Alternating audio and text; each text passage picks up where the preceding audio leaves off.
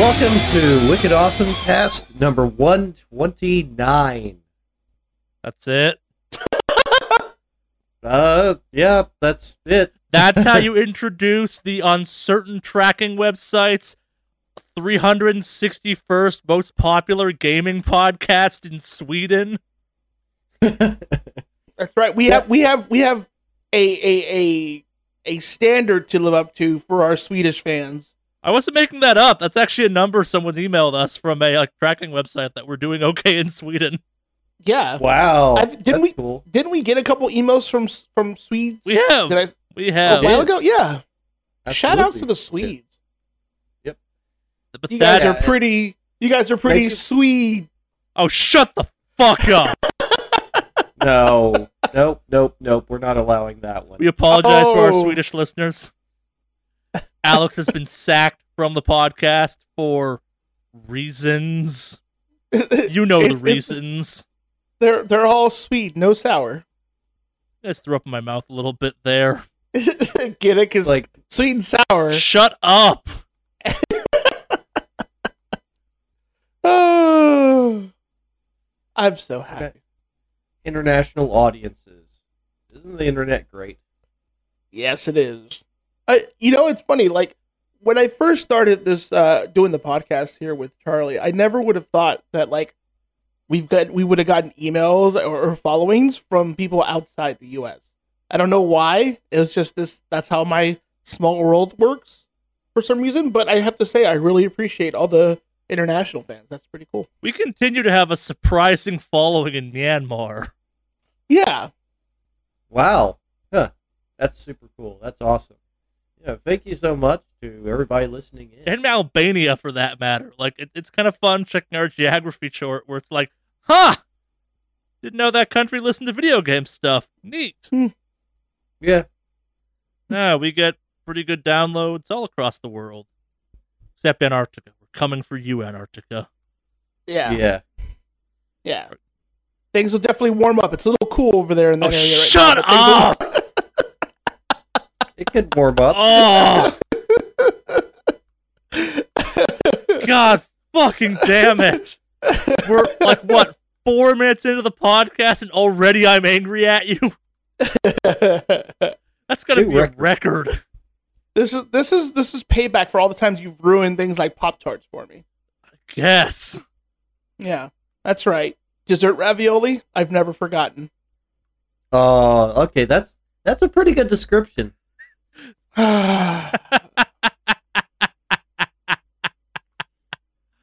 Yes, welcome to the Wicked Awesome Cast, episode 129. I'm Charlie.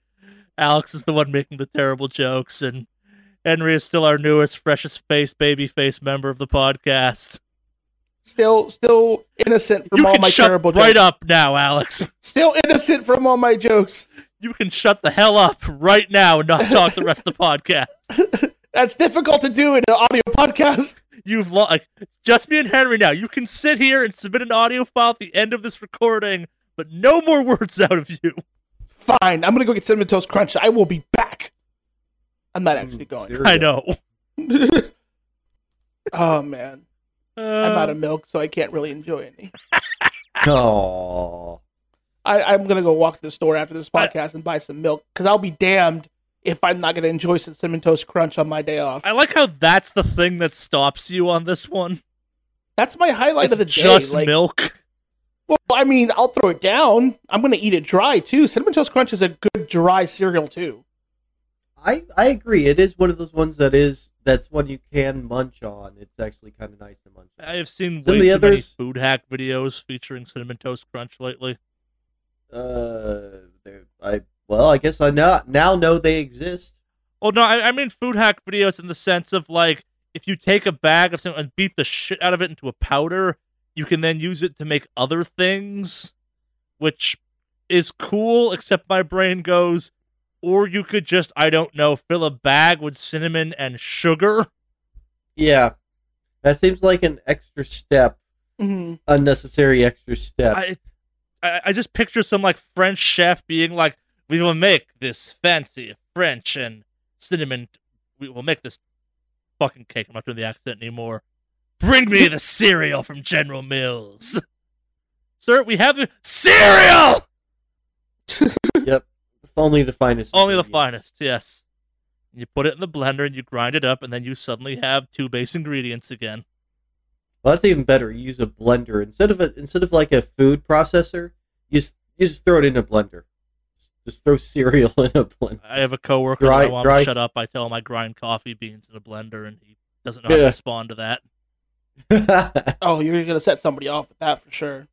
yeah, It's a really good blender.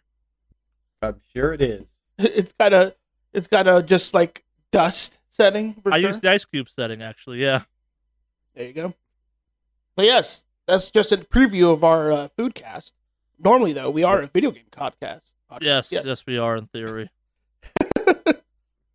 Uh, it's been an interesting week. I think leading up to a holiday. I mean, I know we have Thanksgiving coming up, Sure. so it's been highs and lows this week. I think. I pre-ordered a smoked turkey.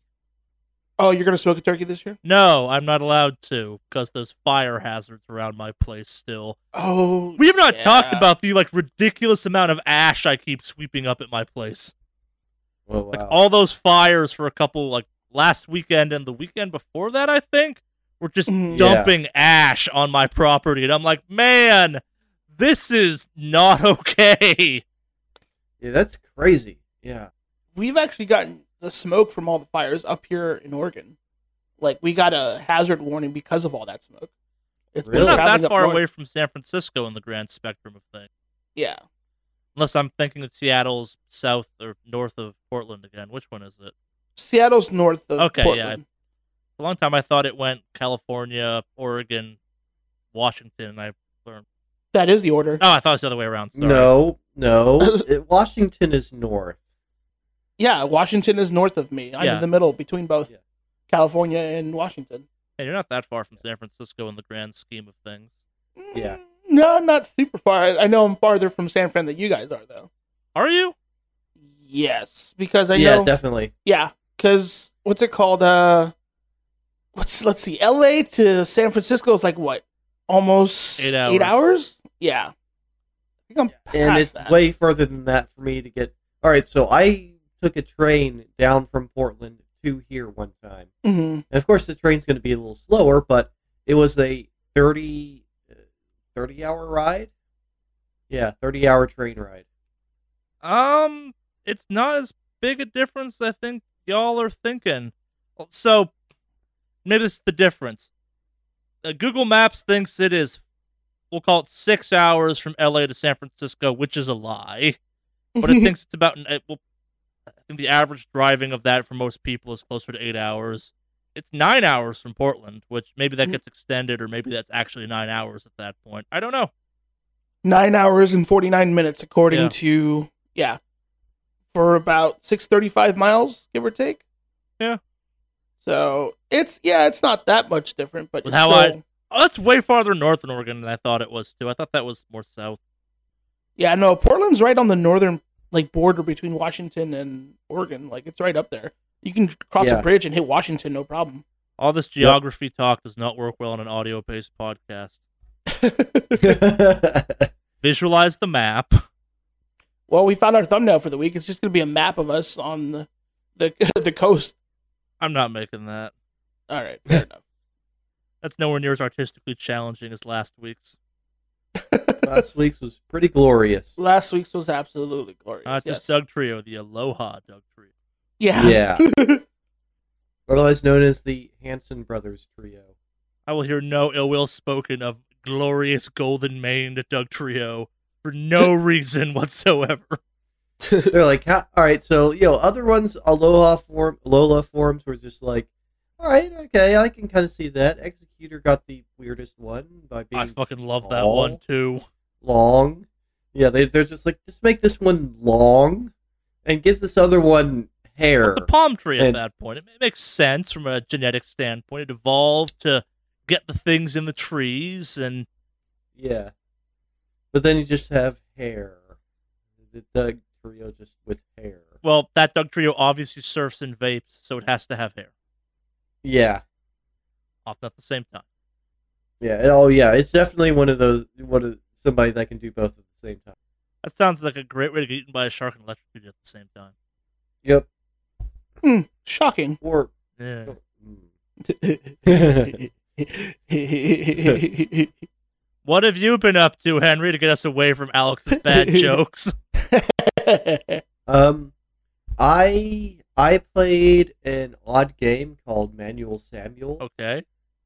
and the way it works is you you control each limb individually, Go on. Like- like manually. So essentially, the purpose of the game is he dies, and in order to get to survive, Death makes a deal with him and says, if you can survive one day running your body manually, then you can I'll let you live.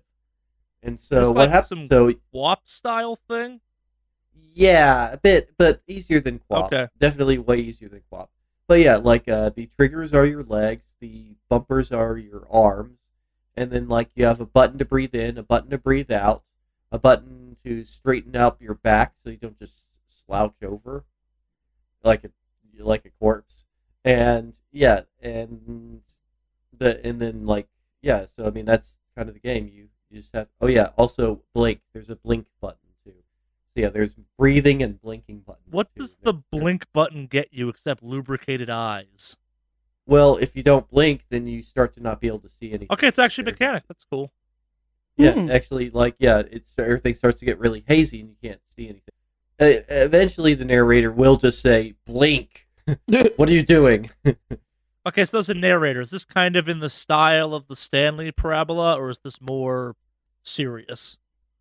It's in the style. It's it's a humorous style. Okay. It's absolutely humorous style. But yeah, that it does it does remind me a lot of those sort of physics based games that are sort of have the odd or unique kind of controls. Like I played uh, Getting Over It with uh, Bennett Bennett Foddy Okay. not too long ago. Oh no, I mean actually some months ago. But and that's and that's another sort of heavily physics based game that has very very strange controls. If any of you haven't played it, give it a try. Dabbled. It's cheap and it's terrible. and it's supposed to be terrible. Well, terrible in the way that it's just like, haha, you want to beat this game? That's not how it works. Yeah, but Yeah, you can get but the- good at that game too, which is really Oh, oh. unnerving. Oh, Yeah. there's a speed run for Yeah. it. The speed run is like in uh, like in minutes. It's crazy. But yeah, I played that game. I got uh, got relatively high, real did decent. But yeah, Manual Samuel is is kind of in that same vein. It has these unusual controls, and it's just yeah. For instance, if you try to walk with the same foot twice in a row, you just do the splits. You just end up you just kicking your leg out further, So, and is it first person or third person? it's it's side scrolling. Okay, yeah. So with the eye thing, I'm like, huh, maybe it's first person. That'd be an interesting take on the game. It makes sense that it's kind of a side scroller though too. so I played through that. Played a good bit of Dead by Daylight recently. I hadn't hadn't been playing that recently. I guess it got kind of well. I I guess Halloween going by made me a little mm, remembered actually that I own the game and that I like to play the game. I don't have all of the DLC for it, but I definitely have the DLC that includes Michael Myers, which is pretty awesome. And, and as I mentioned before, I have watched. I went and watched the new Halloween recently, and that's super good. And so I got to play some Dead by Daylight, where yeah, you can play as Laurie Strode or Michael Myers. Huh. Yeah, I I'm a big fan of Dead by Daylight. I really like the game a lot, but it is it is a lot better if you can uh, do the game mode, which is survive with friends. That is, you know, you go online. Yeah. If you know anybody else that plays it, that is does make it a little bit better. I think. Yeah, no, that mode is a lot of fun. I've played it quite a few times. Yeah. I've heard that game has pug problems. What? Pickup games, it's Pug- it doesn't work quite as well if you don't know the people. Yeah, um, but the thing is, in the game itself, you can't communicate. There's no voice thing built into the game, and that's purposeful. Yeah. Uh, uh, you kind of communicate using all the emotes, Hmm. essentially. Yeah, and that's and so I mean, and that's very purposeful. They, that's very very specific in their in their design for the game that they did that. That sounds about right. And it does, it does make sense.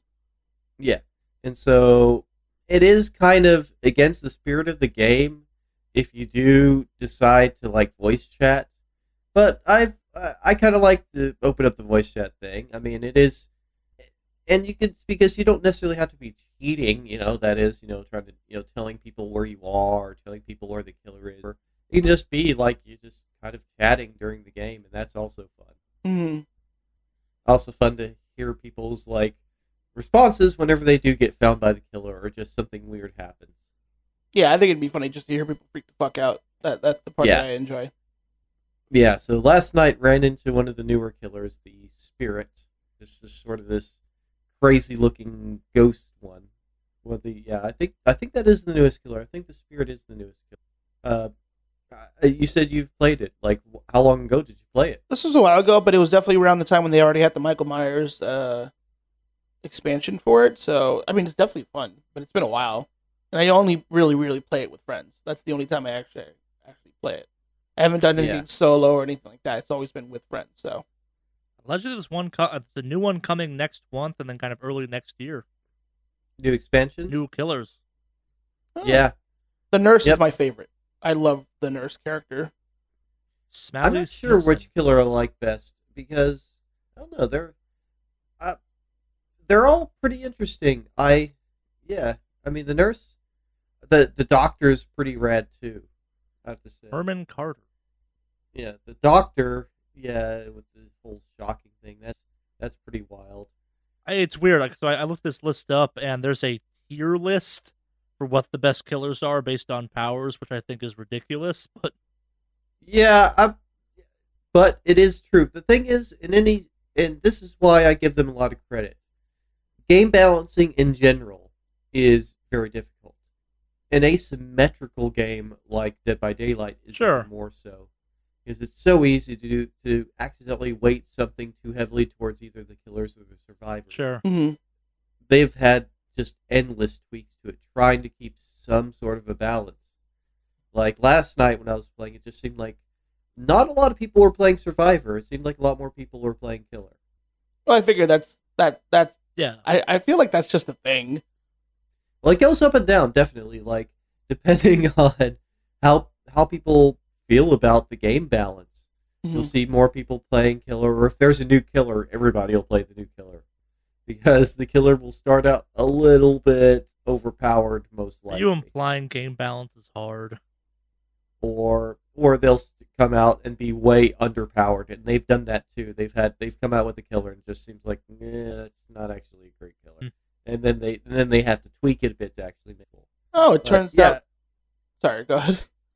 Yeah. Well, I was just gonna say that, and yeah, I mean that's the thing. Is just in an asynchronous, you know, as, you know, asymmetrical game like this, it's just, uh, yeah, I don't, I don't envy them their job of game balance. It's just always going to be Yeah. Hmm. That was always um Evolve's issue was there. It was kind of fun if you were playing the monster, unless you were playing against a team that was way too well coordinated, and then it wasn't fun to play as the monster. But then you were on the team, they weren't as well coordinated. Yeah. I never, I never played that. I never. I familiar that. think Dead by Daylight, and to a lesser extent, but still in the same vein, Friday the Thirteenth do a better job of making that kind of unbalanced multiplayer fun. Evolve was weird, mostly because the amount of unlocking you had to do in that game was problematic. What do you mean unlocking? So, all of the so the, the um the non-monster characters were all different classes, kind of Team Fortress 2 style, but there were variants on kind of your healer, your tanker, et cetera, et cetera. And you had to Mhm. unlock all of them through a kind of not so great progression system. Yeah, the, the well, to be fair, the progression system for Dead by Daylight is very grindy. It could it can take some serious time if you want to level somebody up, especially if you want to get what's called their teachable perks. Sure, I think the difference here is do, do the survivors all kind of play roughly the same? Mm, No, they all have different perks, don't they? Yeah, very different perks. They all right. So different, definite. I, like, I'm they talking like equipment, speed. weapons, and stuff like that.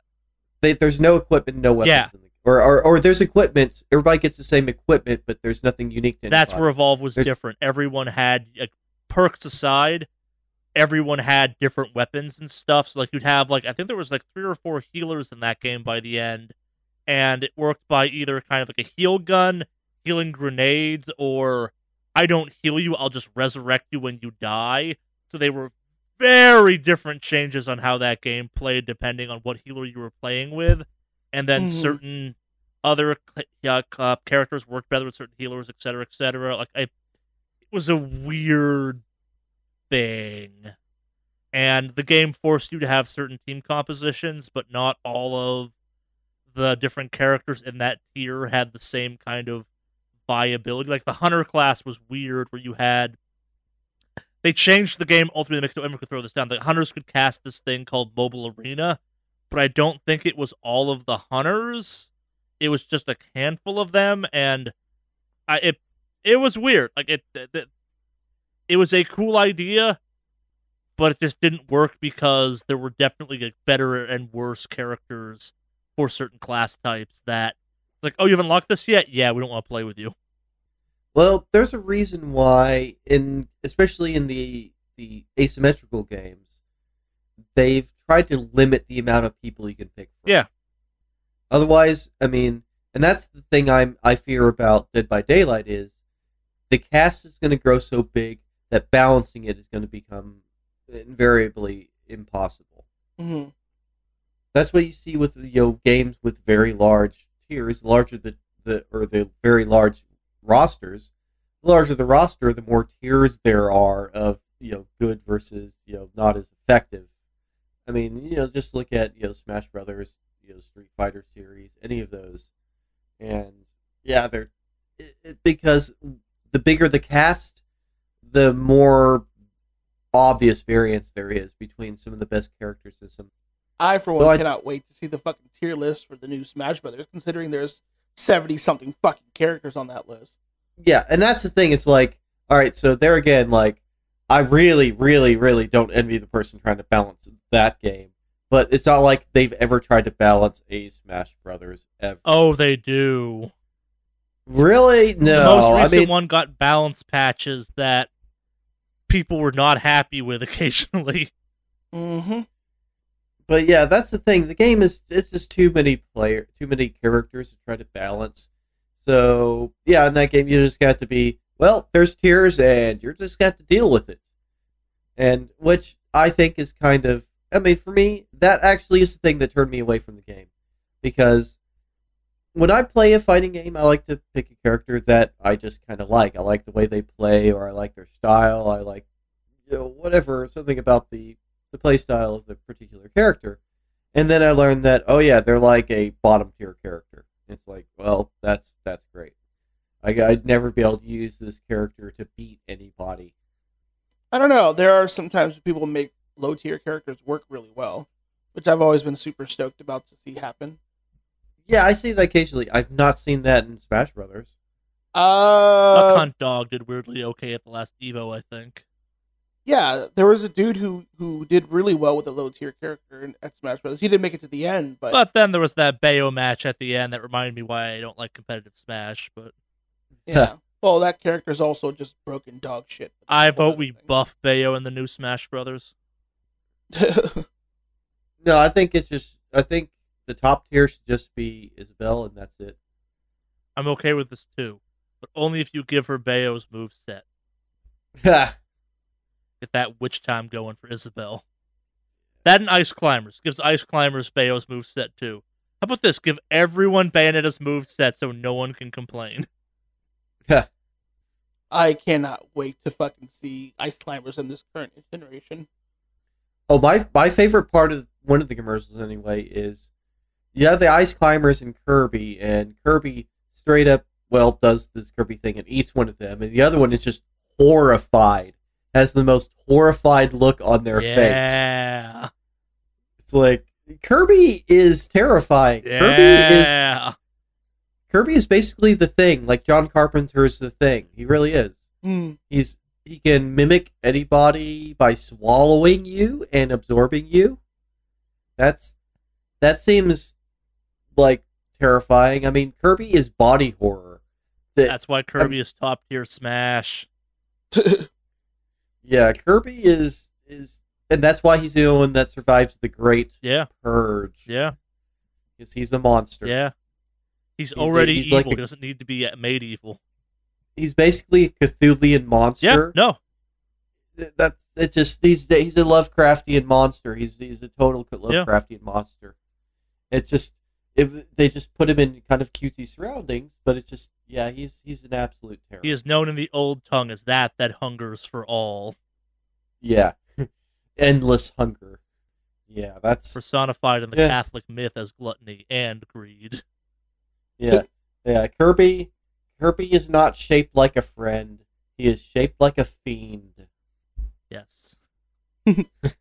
Yeah, I uh yeah, I yeah, I'm I've never been a big fan of Smash.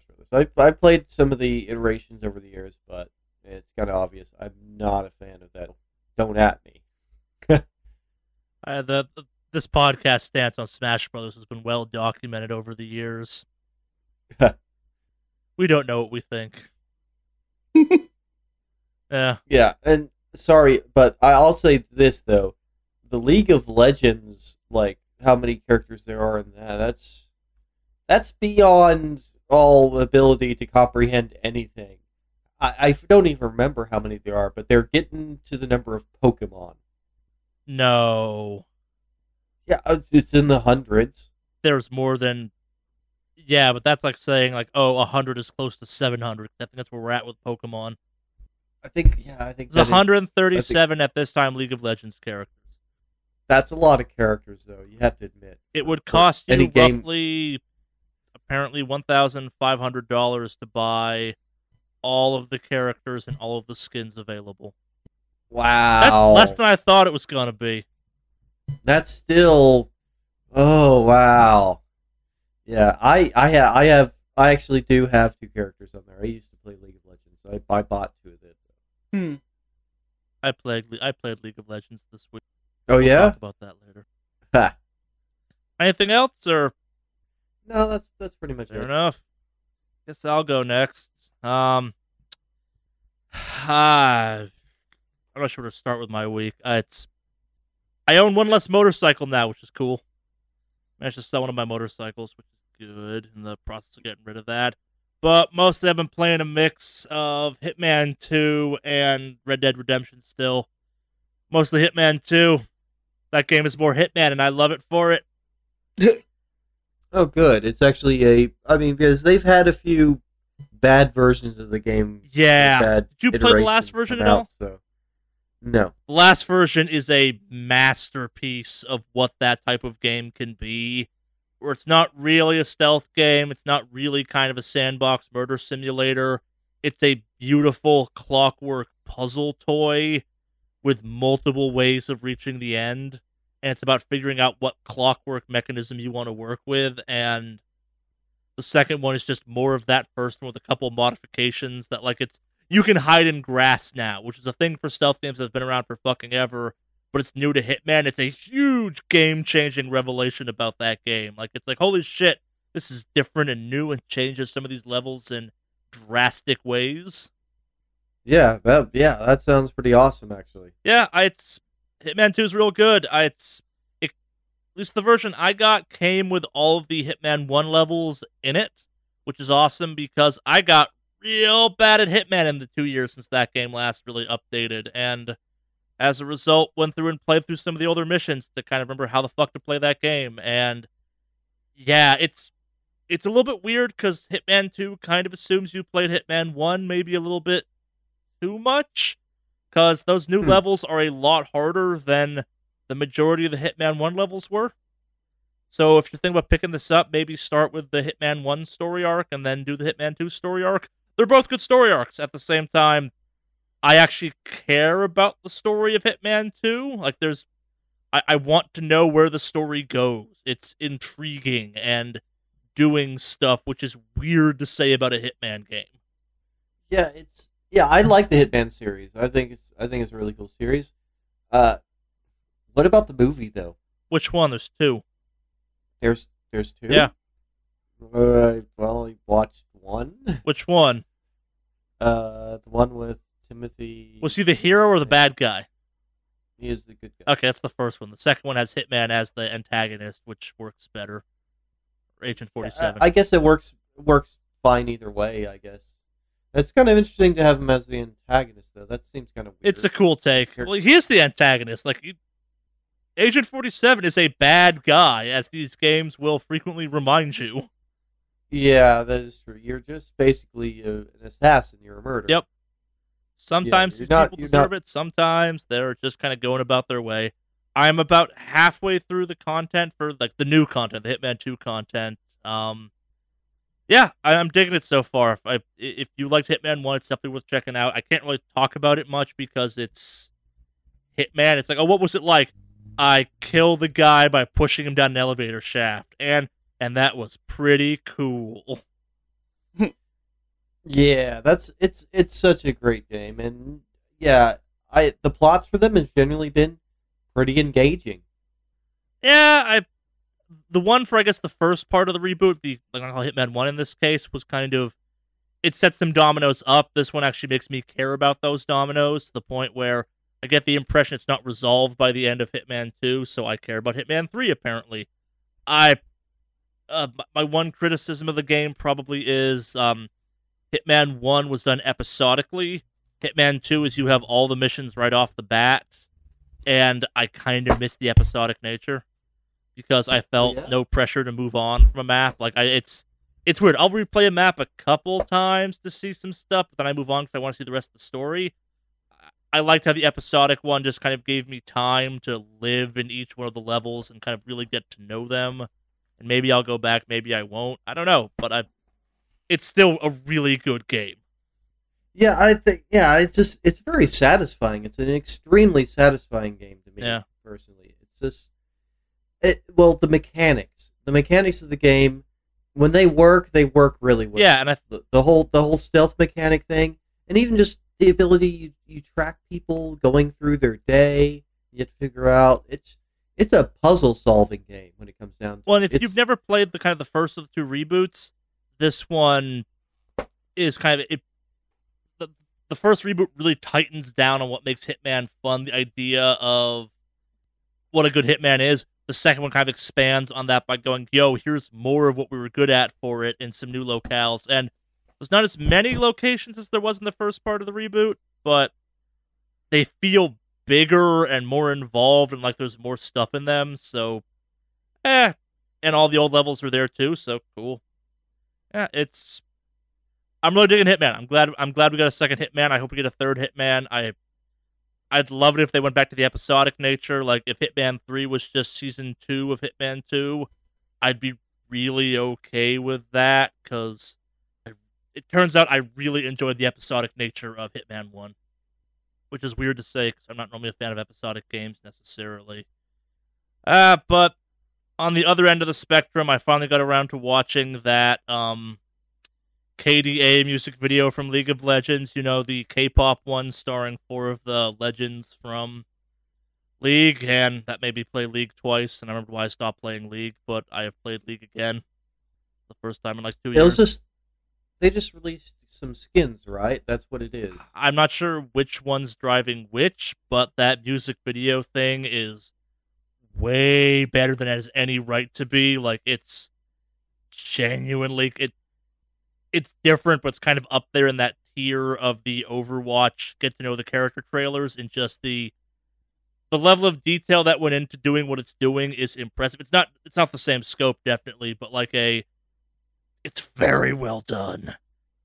I don't know if the Diva Yeah. skins are driving the video or the video is driving the skins. I'd assume they're kind of part of the same marketing ploy, but this kind of Yeah, gets me in that same way that El- Elite Tauren Chieftain did, which was I like video game characters doing not video game character things, like being in a band. yeah. They're still in the game too, which is the funny thing. Yeah. Yeah. Oh no, I, I, it's I, I I enjoy things like this where it's like, hey, it's a band made a video game character. That's dumb. Yeah, yeah, it is. and and I dig it. I think I need like Jeff to explain this one to me. It's partially because I'm too lazy to look up who the characters are in the trailer, and I'm like, does knowing these characters make it better or worse? Like, do I just genuinely like this video? Like, do I like K-pop now? I'm confused. Yeah, you officially are a K-pop fan now. don't think so, but I have watched this video way more times than I probably should have. And it, it, it accomplished the goal of I logged into League of Legends again for the first time in like two fucking years. I was like, hey, I don't like this game still. Respect this game, but I'm not a huge fan of MOBAs still. yeah. That's been on my mine. What have you been up to, Alex?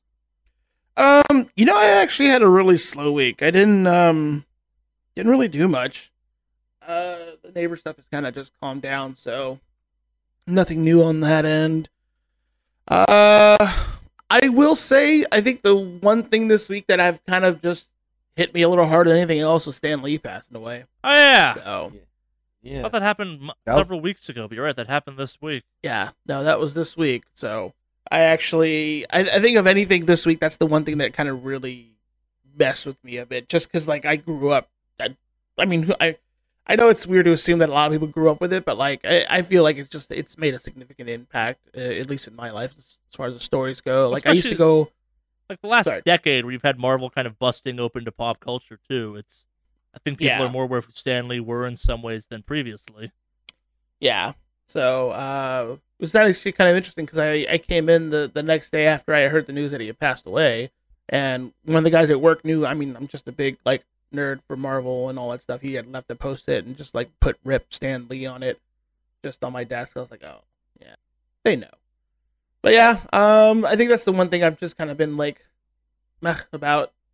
Uh, especially because like like I used to on my birthday. I, I I luck out. and My birthday tends to be around the time when they release uh some of the big blockbusters for Marvel films and Mm. things like that too.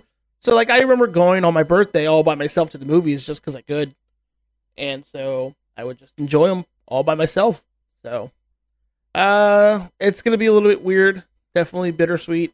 I don't I, like. I'm not big on the whole celebrity death stuff, but I think there's only been two in my life that have kind of been like, oh yeah, then that's kind of a thing, and I feel weird about. Stan Lee being one of them, and then the other one was Robin Williams. So, uh, but yeah. Other than that, I mean, it was an alright week. It was a short work week and all that, and I get another work week that's short this week because holidays. Yeah. So, um, yeah. Other than that, everything's everything's all right. Your girlfriend's Facebook posts about Red Dead Redemption are amazing. she's she's playing the shit out of that game. So I am so glad because she actually gets to sit back and enjoy a game because you know it's a game. Yeah. So yeah, no, I've I've definitely uh she's she makes all these great posts and I definitely appreciate her having some time to actually play the games and all that. So Yeah. I and I I, I avoid watching some of it just because I don't I want to see what happens. So she's further ahead than I am. Yeah. That's for sure. That's not hard. You're barely into the game at all. Yeah, I'm barely into the game, but she has fun. I like hearing her get frustrated and yell from the room sometimes because she gets killed trying to steal oil, uh, some sort of like That container thing. mission fucking sucks. I know the exact mission, and I wound up cheating at it. Mm-hmm. Oh, did you end up actually cheating on it? I just killed everyone in that compound. Oh, okay. I don't know if that's, Well, that's- cheating per se. Ah, you're supposed to like leap the fence and grab it, and eventually, like, so Mm. I, I even at that point in the game, I had way too much money, so it's like I have a pump action shotgun. Let's just go murder everyone who gets in my way real quick, shall we? yeah. Oh, fair enough. Solid round, sniper with a shotgun, one hit kills. Just... Oh, no one's here to stop me. That's cute. Dead. Yeah, I've I've definitely like uh, done missions in games like that where it's just like, you know, I have enough firepower here. They've kind of made me overpowered already. I can just roll in and just actually just Yeah. lay waste to everything. I definitely had a moment last night where the game was like, "Oh, you should do this stealthily." I'm like, "Nah, I'm gonna do it loud, motherfuckers. I'm gonna dual wield these double action revolvers and just kill all y'all." Murder. Yep. but nope, these games aren't murder simulators at all. It's the life of a cowboy. the life of a cow. But damn it. And we got anything else from the week's perspective? Is it time for news? That means. Uh, yeah, I think it is time for news. All right, news, Alex. Give us the intro. That's right. Channel your sadness. Channel it. That's more like it. There you go. But yeah, what do we got here? All right. Let's see. Bit of a weird news week because all the news seemed to happen last week and stuff, if you will. Uh, right off the back, we got the Detective Pikachu movie trailer. That movie trailer ha- looks way better than it That should. trailer looks fucking awesome. It, Oh yeah, I'm I'm pretty hyped for it. Yeah. To be perfectly honest, I'm I'm pretty hyped. It that. looks incredibly dumb in the way the World of Warcraft movie was not, and I am so down for it. yeah, it's it's great that it's obviously not taking itself overly seriously. Uh, I I I wasn't totally sold on the trailer until you have the Pikachu talking about how only the kid can hear him. It's Ryan fucking Reynolds' voice from Deadpool. And they quick cut to the Pikachu voice. It's like Pika Pika, yeah, Pika Pika. And he's like, "See, motherfuckers!" I'm like, "Yes." And you know what else? A little Easter egg there. They have that's the original voice of Pikachu that they got. Yeah, no, I, I was impressed. That's ridiculous. Yeah, no, it, it, uh, I watched it and I was like, okay, this is. Yeah, I wasn't prepared to like that trailer as much as I did. and like, Yeah. and that, like, it's funny because if you explain the premise to someone, like, this is a movie where Ryan Reynolds voices Pikachu, you'd be like, what the fuck is this shit? And then you watch it, it's like, no, of course, This No, no, is- that's, that's it's obvious. That's the way it's always supposed Yeah. to be. Yeah. But it's it's Well- good. So you're familiar with the game it's based off of, right? Uh, no. Okay, so the, the, the movie is pretty inspired by the game. Like, the game is based around a Pikachu that speaks English somehow and fucking solves crimes and, like, is a detective. And so it's like, you're starting off from a weird basis and then you're taking it to, oh, yeah, we're just giving it Ryan Reynolds' voice instead of, like, I, I, I don't know. Like, I know people really wanted Danny DeVito, but uh, I don't think Danny DeVito would have gotten you what you wanted. Like, but at the same time, like giving it Vin Diesel's voice would have been just as funny as Ryan Reynolds in my mind. Like that hard boiled, like, yeah, I'm fucking Pikachu. What of it? Yeah, That would be pretty good. Like, there are so many better places you could have taken it than Danny DeVito that have been so much weirder. Just like give it Sylvester Stallone for a voice actor or something. So it's like just fucking hard boiled. I've seen some stuff, man. Ever watch an Exeggutor kill a Mr. Mime with his feet before? I have. Although, if Pikachu would say things like, "Oh, I dropped my monster condom that I use for my Magnum dong," I think that'd be kind of That's funny. That's not going to happen voice. though. Too, I think people confuse who Danny DeVito is with who Danny DeVito plays on Is Always Sunny. Like, I'm I'm sorry, Yeah. that voice is only kind of so funny. It's what he says that makes it funny.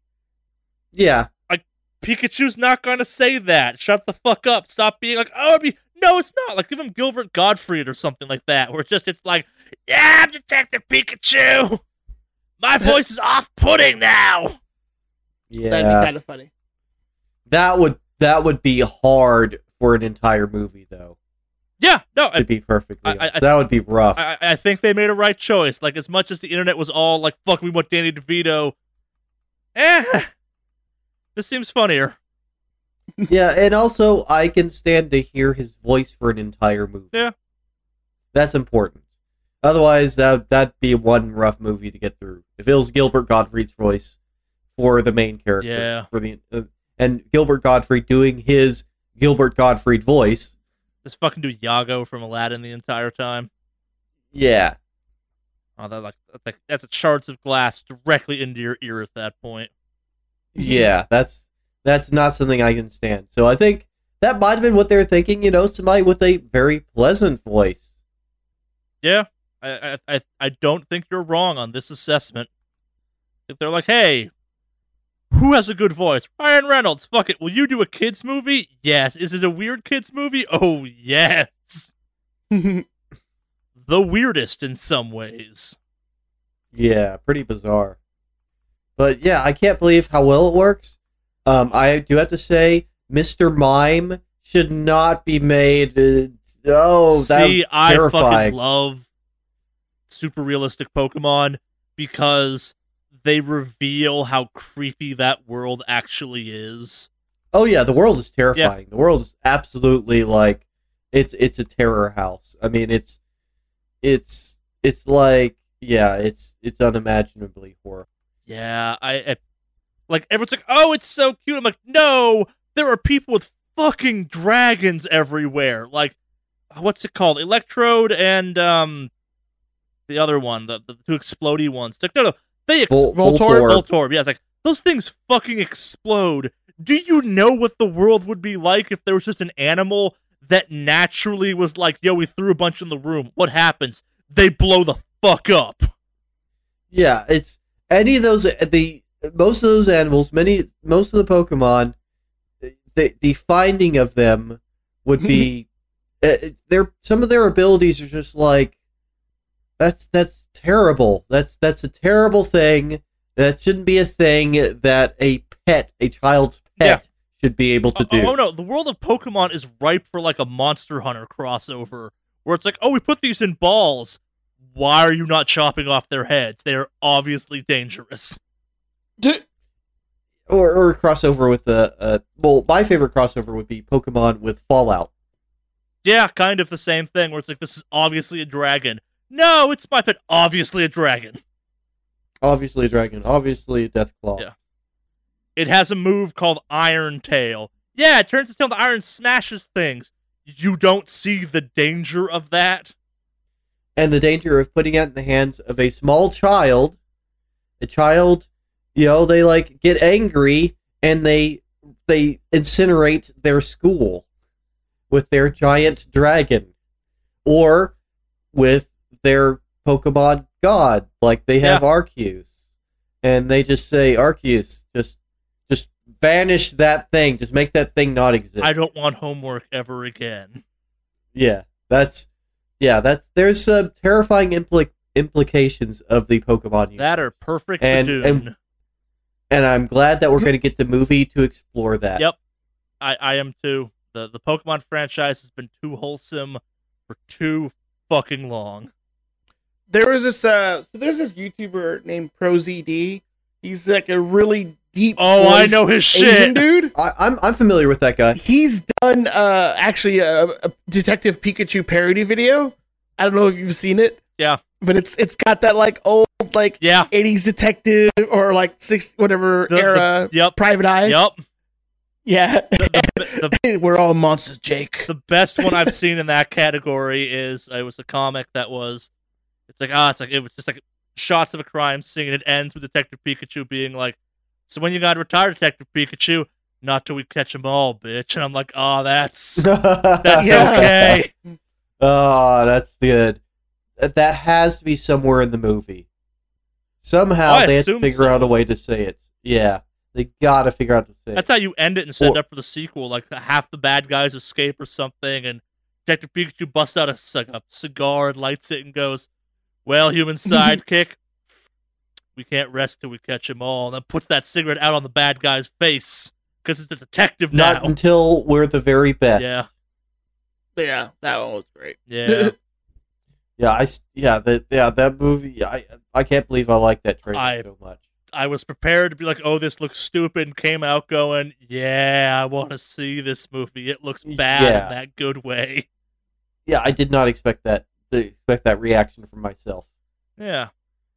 Well, I suppose, speaking of things I sure as hell didn't expect this week, uh, did, uh, how close do you do, do you two follow Cliffy B's Twitter? Uh, not really. I don't follow his Twitter, but I like hearing his adventures, and I saw that article recently about what he said. so- Yes. So, uh, to kind of recap the saga of Cliffy B, or Cliff Bleszinski, as his more professional name would have you believe he's called, even though we all know he's the Cliffy B.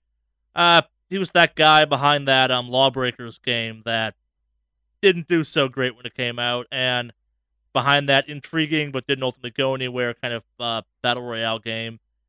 He's been taking some time off from video games, and it may appear that Cliffy B is kind of done with Mhm. video games. Uh, some angry tweets were going around, and his response was, "I'm just fucking done."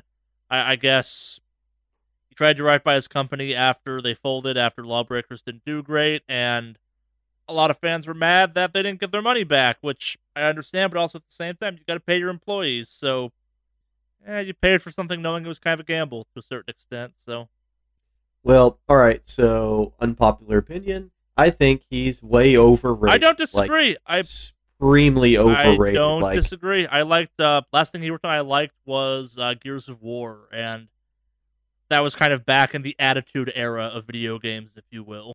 yeah, yeah. I yeah. I'm not actually a fan of Gears of War. I thought they were kind of boring looking, boring shooters. Oh, I like cover shooters. I I don't. Yes. I really don't. And I don't like the fact that its palette looked like it was just different shades of mud. Yeah, that was also that time period though too, where every video game kind of looked like mud. We were making a big deal of that. So it's like this game has blue in it. Oh shit! Yeah. So, all right. So he's leaving done video games. Yeah. Okay. It's like all right. It's not like he made anything really of. I mean, I guess God of Unreal will probably be known. Tournament. Yeah, I mean, but I how much did he actually really work on? I, I think it's Tournament? unfair to kind of write Cliff Bleszinski off as not a major player in the video game industry. Like it's he's he was involved in Bulletstorm at one Unreal Tournament. Like this guy has a repertoire of games that you may not like, but were influential on the grand spectrum of kind of PC shooters up to the modern era of video games. Like it's like I whether guess. you care for it I or guess, not, Unreal Tournament was a very big deal to me growing up. Like, and I'm not talking like just the first one. I'm talking up until they made Unreal Tournament three, which was like, man, okay, this is a choice. Like Gears of War, also a major game in the industry. A bunch of games ripped that thing off, unfortunately, for years.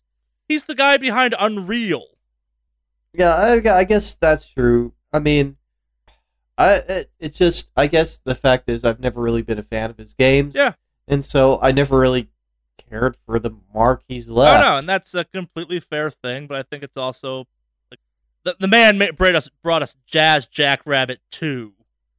We have Yeah, to I do know that that, legacy. well. Yeah. See that? See, all right. So that's the game I can get behind. if he would have produced more of those, I'd be a big fan. Yeah, I I mean, I'm looking forward to the Lawbringers expansion personally. you will continue to look forward to it forever. Yeah. I will say I do feel bad a little bit for him because his battle royale ta- or his take on the battle royale uh, genre was actually pretty good. Like his whole like it's a game show thing. You could ride bikes around and all this and that. Like it was an interesting perspective on it. It's a shame it just didn't take off. Yeah, I and again, I'm not saying like the guy has had some public issues over the years. Like he's kind of had a bit of an attitude to him that either you dug or you didn't.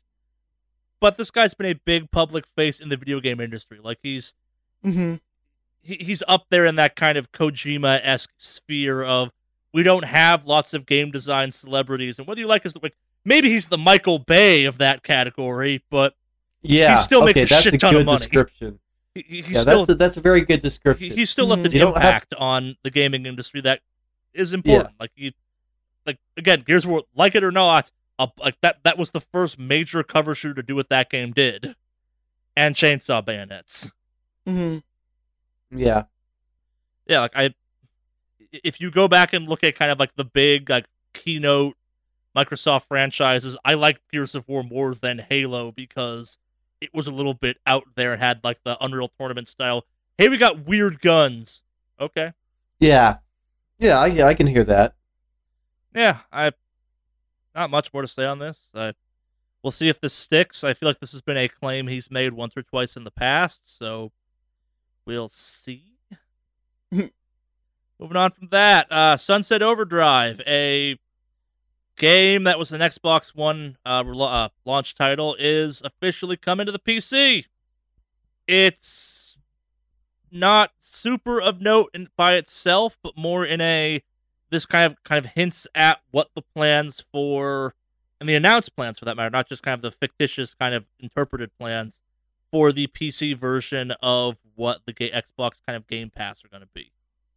Because this is a game lots of people have wanted for a chunk of time. I I played it. It's an interesting idea. There's some cool kind of physics stuff going on. I thought the game's attitude was trying way too fucking hard, but I could also imagine some of the people that like this game like it because it's the, the game fucking says at one point, like towards the end, oh, they'd kill us on what's that video game forum that just shut down a couple months ago? Uh, not 4chan. Um, fuck, I'm blanking on the name. Which one? Uh, we talked about on this podcast. It, it was one of the forum websites for video games. I E Bombs World, no, Newgrounds. no. Mm, we talked about it in depth. Maybe this is kind of a lesson in how like permanent the internet is in people's memories. Uh, the it got shut down. something awful? No, and an F or something. I'm drawing. I don't. I don't remember. That's that's, that's telling. But basically, uh, the game references kind of internet video game uh, culture a lot for my taste. But it was a cool idea for the game. But it's uh, definitely coming. Hmm. If you own it though, you won't have access to it automatically. You still have to buy the PC version. It appears to be listed at twenty bucks. But yeah, That's not bad. Well, they this is a this is a game company without tons of games, but they've put out some real bangers. Like, well, one of them we we, we mentioned last time, Spider Man. yeah, it's Insomniac. They did the Infamous franchise and stuff. They they they have a good track record. It's a Mhm. Yeah. Sunset Overdrive is a cool idea that I think they. It is hard to talk about Sunset Overdrive without like really talking about Sunset Overdrive. Like it's, it takes the, you grind and wall run around that game. Like it's got kind of a, the floor is lava thing going on, but not really. But it's also a zombie game. But it's also like, yo, you got a gun that shoots records at people. Isn't that quirky? Yeah. Or I could just use this gun. No, that's not. It's the most powerful weapon in the game. No, it's not fun. I'm just gonna shoot stuff in the face with a revolver. yeah, use the gun that shoots fireworks.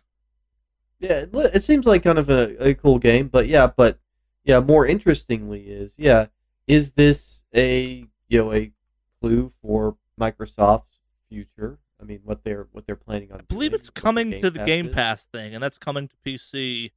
If not, it's already technically there. So Hmm. it's it's not it's, it's not gonna be a Play Anywhere title though, which I think is a little bit shitty. But also, it's a what a three four year old game at this point. I, yeah, it's ten. It's like twenty bucks on Amazon. I don't know. It's if you're curious, go check it out. Definitely a game. Fun. I might have liked it more for Yeah. twenty bucks. Yeah, the Xbox Game Pass, though, in general, that it's I'm still pretty interested in it. I I, I want to see Yeah. what it's going to turn out like because they're planning on rolling it out for Windows as well. yeah, and that that's kind of what this is getting towards. yeah, It's weird. that's- Like it's as someone who's paid for Sea of Thieves. I don't like Sea of Thieves. If I had gotten Sea of Thieves as part of some type of Game Pass, I might have liked Sea of Thieves more. Yeah, you've hardly talked about it for a while. I have no reason to play. I I have no reason to go back and talk about Sea of Thieves or play more of Sea of Thieves. Nothing they've added to that game has affected my ongoing fundamental issue with that game. Eventually, hmm. I will get my Xbox One set up again when I have more space, and I will probably check that thing out on the Xbox One to see what the hell that is like. But I, I, I have no reason to check that game out on my laptop. There is no reason for me to reinstall it. Like it's the oh we added stuff. Okay, cool. To make the combat better? No. Okay. Neat. I paid money for that game. Yeah. It simultaneously launched on Game Pass though, so uh. Okay, I, I've almost thought about signing back up for gold just to get a stockpile of games again when they do make crossplay more of a thing, or that not crossplay, the um, Xbox Anywhere stuff more of a thing. Mm, okay, Yeah. yeah. I get that. But we'll see. Speaking of crossplay, though, uh, the Switch version of Warframe is inbound, and And oh, go ahead. and like the previous console versions, you will be capable of copying your um, a PC account to it, but it's not a two way street. Those accounts will now exist in uncomfortable parallelness. Oh, so you like if you do something on the Switch version and then go back and do it on the PC version, it won't carry over. Nope. Oh, okay. Uh, all the consoles have had kind of a sync period of this. It's it doesn't delete your PC account. Like I think that remains. But it's cool that you kind of carry it over. At the same time, God, I fucking wish they could just make it so your account was one thing at this point. It is my Yeah. bi- it, I, I would love to play Warframe on a console. I think it controls better on a console. I play a thing on PC with a controller for a reason. hmm I, yeah, I play a lot of third-person games with controllers as opposed to yeah, me keyboard. too. I guess I'm the mouse and keyboard enthusiast around these parts. Yeah, I like mouse and keyboards, It's not for third person. I Yeah, I don't like mouse and keyboard for melee games, and Warframe has a lot of melee. Hmm. Fair enough. Yeah. Dead by Daylight works really well also with a gamepad. Yeah. Eh, where to next? Um, got news for you, Alex. They've detailed the upcoming Final Fantasy XIV's new expansion. Yes, I saw that. Uh, so it looks like they're releasing a an unannounced new race, Mm-hmm. but I guess it's some what It's rabbit the um, related. cat people from was it eleven or twelve? Oh, Eleven. Bunny people or something? The Ivra Ivra Ivalice. That sounds Ivalice? right. they'd have to be rabbit people because the guy yeah. was wearing a rabbit shirt, and apparently that was a hint, and it Sorry, was a Bugs the- Bunny shirt. Viera, V I E R A. Yeah. I think those were it was a twelve thing. hmm Uh, yes, they're announcing a new race and then also a new job, which is what they call the classes. Um, and so the new job is Blue Mage. Cool. Yeah, There's also a class that uses gun blades. that's right. It does, doesn't it? It's not clear what class uses gun blades, but those gun blades are in that trailer. Uh, I think that's going to be Blue Mage actually, because I saw the Blue Mage trailer, and they had like bow and arrow that shot out a bunch of shit. Did it have a gun blade? I think it did. I don't know. I, I'd be intrigued to see where that goes, though. But yeah, They're so doing. under- they're, they're doing a very good job of making me want to play more of this game. like I said, I, I actually am going to probably t- redo my subscription for it. My time ran out for it, but yeah. How far did you get? not that far. A couple levels, but I feel like I want to jump back into uh, it. And If you Play feel like some getting more. back into it, let me know. I might be interested in playing it with you.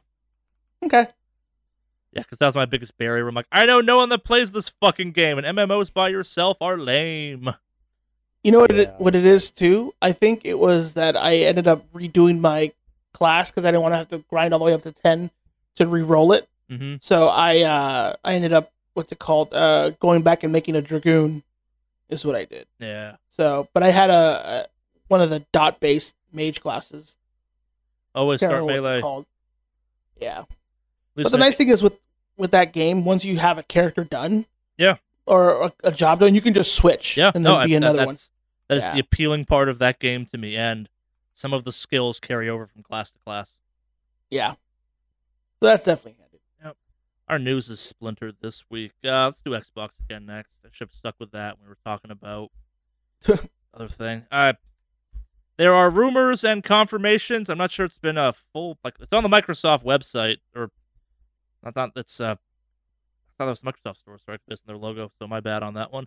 Uh, there Mhm. are at least kind of hints and rumors and pretty good because it came from multiple sources at this point.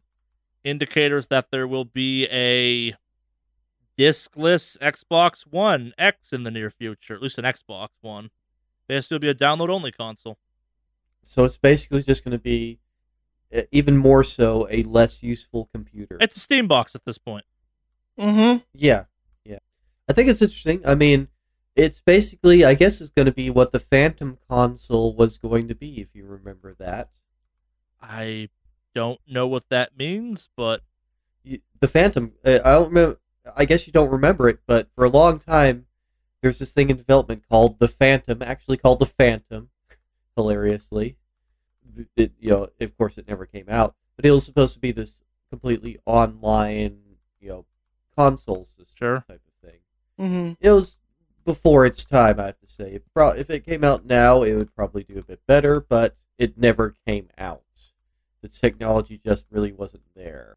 I think that was the problem. But yeah, if you look up Phantom console, you'll you'll find it online. But it's it's but yeah, I think it's interesting that now we're basically going to get the Phantom with the with an Xbox One that is digital. I'm guessing it won't even have a disk drive on it. That makes sense to a certain extent. Like it's that could make it cheaper. Yeah, the, the, So the that idea might is be to get lo- down to that two hundred dollar range, and like you've got Sony out there right now running their slim PS4 with I think it's Spider Man for Black Friday at two hundred bucks, yeah, which is Hmm. which is it, that's a good price for kind of a holiday console, if you will. And the idea of uh, I have on in a couple for I don't know what reason the last couple weeks thought about like, hey, at the end of this console cycle, do I buy an Xbox One X just to kind of have the best Xbox for moving forward sakes? And it's crossed my mind. And if you can get me an Xbox One X that's digital only, I might buy that. That is intriguing, though. I'll give you that. Yeah. Well, because like the, the reality is, I only bought the Call of Cthulhu video game physical because it was ten bucks cheaper than the online store. I- buy most of my games digital at this point. Yeah, I mean, if think about it, yeah, that's the same way. Even I think like, wasn't there a thing too where like Fallout seventy six, when people bought it, it was just a case and it was a paper in the disc slot, and it was like a freaking code. You had to download the game. I don't think that was Fallout 76, but I remember that being a thing that's popped up a couple times in the past. I'm not sure for which games. I could have sworn I saw something about that recently. Might but- be. Uh, that sounds like a thing that would happen again. I remember it happening with something else. Yeah. Uh, it's it's an intriguing idea. It's a smart move, and I think, like Henry was saying, it's a weird one because you just kind of built yourself a weird one-purpose PC at that point. But also, like, wouldn't it be fucking weird if that was their version of the Chromebook, where they like install Microsoft Word and like PowerPoint on an Xbox One? I imagine somebody's going to try to do that Yeah. anyways. But uh, yeah, That would be kind of funny. where it's like it's the home computer slash console thing, but it only runs like five Microsoft things and video games, and the assumption is you're now interneting on your phone. yeah, Yeah. yeah. It's yeah, it's uh, yeah, I yeah, that's a really interesting move. I I wouldn't have seen that coming, but I guess I mean you've been at this point we've been downloading most games anyways. Like a lot of people download vast, but I yeah I don't know the numbers, but I know a lot of people are definitely downloading over buying. That's why GameStop is the only game store left on Earth. I, I've reached the weird point where my motivations aren't that I like digital more. It's that I can hit a button on my phone at work and it starts downloading it to my PS4. And then it also grabs all the updates. By the time I'm home, I have my updates and I can just play. Like it's a weird fix to a problem that they also invented themselves. But if there was a way to tell my PS4, hey, I have a copy of Red Dead Redemption showing up in the mail today, I would still totally buy physical. Like, get those patches for me now, and I'll install when I get home. Or like, hey, why do I have to install this if I'm just putting a disc in? But that's a whole separate topic. yeah. Yeah, I don't know. Yeah, it's cheaper, but to be honest, the cheaper price point for even the PS4 Slim makes me want to buy it. Yeah, I, I a much lower price point. That definitely makes me want to buy it, and that's and the, you know and the and if the uh, Xbox comes out with their own apparently kind of version of the same thing, I'd be interested in buying that too. yeah, I I, mean, they're way way cheaper. I mean, that's the thing when it comes down to it. One the, and I mentioned this before. One of the big reasons that prevents me from buying a console is just the price. It's just you know uh, what do I want? A powerful computer or or a couple of powerful consoles. But here, like at two hundred dollars, like that's that I'm willing to to drop that. yeah. Two hundred is a good price for a console. I, it's we're getting to that point in the console cycle where the prices get real attractive. Yeah, uh, and it's it's basically the exact same. Well, as far as the PS4 Slim, I as far as I can tell, it's the exact same power as the PS4. There's no difference between the two. Um, yeah, you're done. But um, remember, we live in the dark I- ages now, where the PS4 Pro exists, as does the Xbox One X. yeah, which are you know upgraded versions. But yeah, I'd be fine with the not super. I don't have a 4K Yeah. screen. I I I don't. I don't know why I own a Pro. I really don't. yeah, I know a couple people who own pros actually. Yeah. yeah I, I i don't have a 4k screen so it's like why do i even need it i mean it does i, I believe it does have a faster cpu yeah, I, I I, I could lie and say I got it for like better running Monster Hunter mode and better running God of War mode, but I didn't. I got it because it was like better PS4, and I had a weird number of PS4s lying around that I could trade in to get a new one for on the cheap, which was a weird situation to be in as well. Well, I also ended up getting one of those PS4s from you. You remember, I owned like four PS4s at one point. Yeah, you did. That's right. I still technically own two. Well, you have your old PS4 and then the Pro. Yeah, and then I had the one that stopped working that I traded for the Pro Mm. because I got it working again. Like I had my launch. I have technically had five PS4s in the lifetime of the cycle. So I had one that stopped working that they gave me a new one for. I think that's the one I sold to you ultimately. I had the busted one that I managed to fix, and I traded that one in for the PS4 Pro.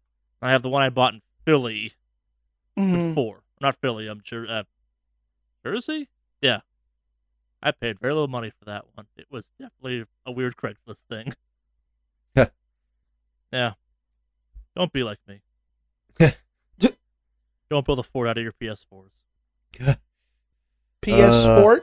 Yes, there's a Fortnite joke in there somewhere. But that's a good enough transition as I'm going to get out of this. Um, Golden Joysticks happened. God of War and Fortnite did real good at it. yeah. Uh, Big big surprise. Uh, God of War deserved it. That game was so fucking good. I feel kind of bad God of War came out as long ago as it did in the year of Red Dead Redemption because the conversation of, oh, Red Dead's the best game of the year. No, it's God of War. That game is fucking something else.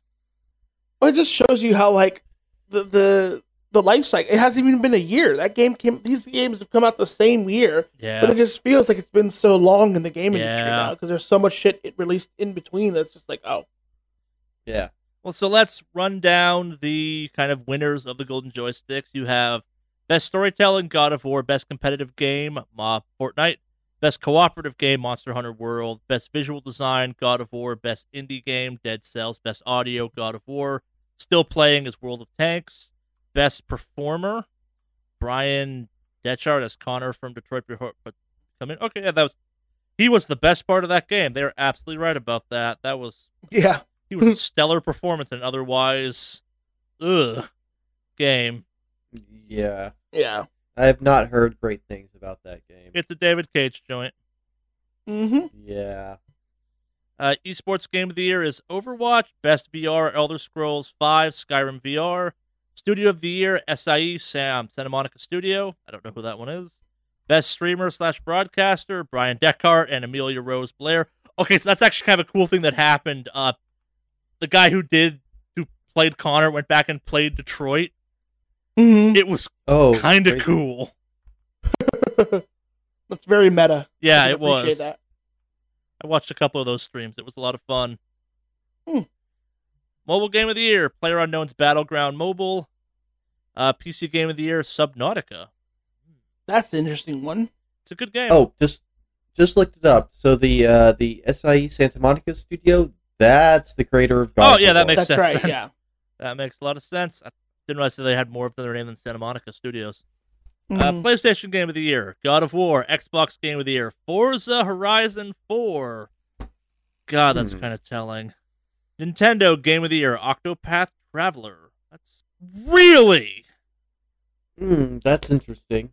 Well, I mean, technically, what? Um, Pokemon, the new Pokemon game hasn't come out yet. Well, it just came out, so I don't think Yeah. would qualify to win. Well, I guess when are we measuring from? Because there's a chance, depending when they're measuring from, like Mario Odyssey, in theory, was part of that category. Mario Odyssey is over a year old. Yeah, it came out like last October or September kind of thing. I don't know when they're measuring from because, like, I think. I mean, based does off of what I see here, this all looks like it's this year. yes, but like when does this year start in consideration? Like, does it start from when the Game Awards ended last year, or is it just 2018 releases? Hmm, this is true. Yeah. Don't know, uh, but yeah, Octopath Traveler. Breakthrough Awards, Unknown Worlds, Most Wanted Game, Cyberpunk 2077. Big surprise there. Yeah. Critics' Choice Award, Red Dead Redemption 2, Lifetime Achievement, Hide, uh, Hide, Hide, Hidekata Miyazaki uh, from Software. He's the Dark Souls He, guy. he did he did talk Hidetaka Miyazaki. Thank you. And bad pronunciations. Outstanding contribution. Xbox Adaptive Controller. That thing is still cool as hell. Ultimate. Yeah. Game of Yep. the Year. Fortnite Battle Royale, which makes a lot of sense given how much that this year was dominated by that game. Mhm. Yeah, it's still dominating. It still really is. I mean, that game can slack off a lot and it still be dominating. Yeah. Ah, this was after last week's podcast. Actually, um, my girlfriend's nephew and niece were hanging out at my place, and I had Fortnite on my PS4, so her nephew could play it. Watching that kid go through the menus for that game to get set up the way he wanted was kind of terrifying. They're fast. Oh yeah, like kids nowadays, they are super fast. Well, like he was going into subcategories of the menu I'd have never known were there, and I don't know if this is like, do you learn these settings from YouTube videos or some shit like that? Like, how do you learn that these are the settings to go with? Because I don't mess with game settings that much. Like, I'll change the occasional thing here and there, but he's like fucking like tweaking very specific things, quitting out, playing some, tweaking it some more, and I'm like, what the fuck is going on? This is some like fighting game tournament level tweaking. yeah. yeah, Got a button check going on over here.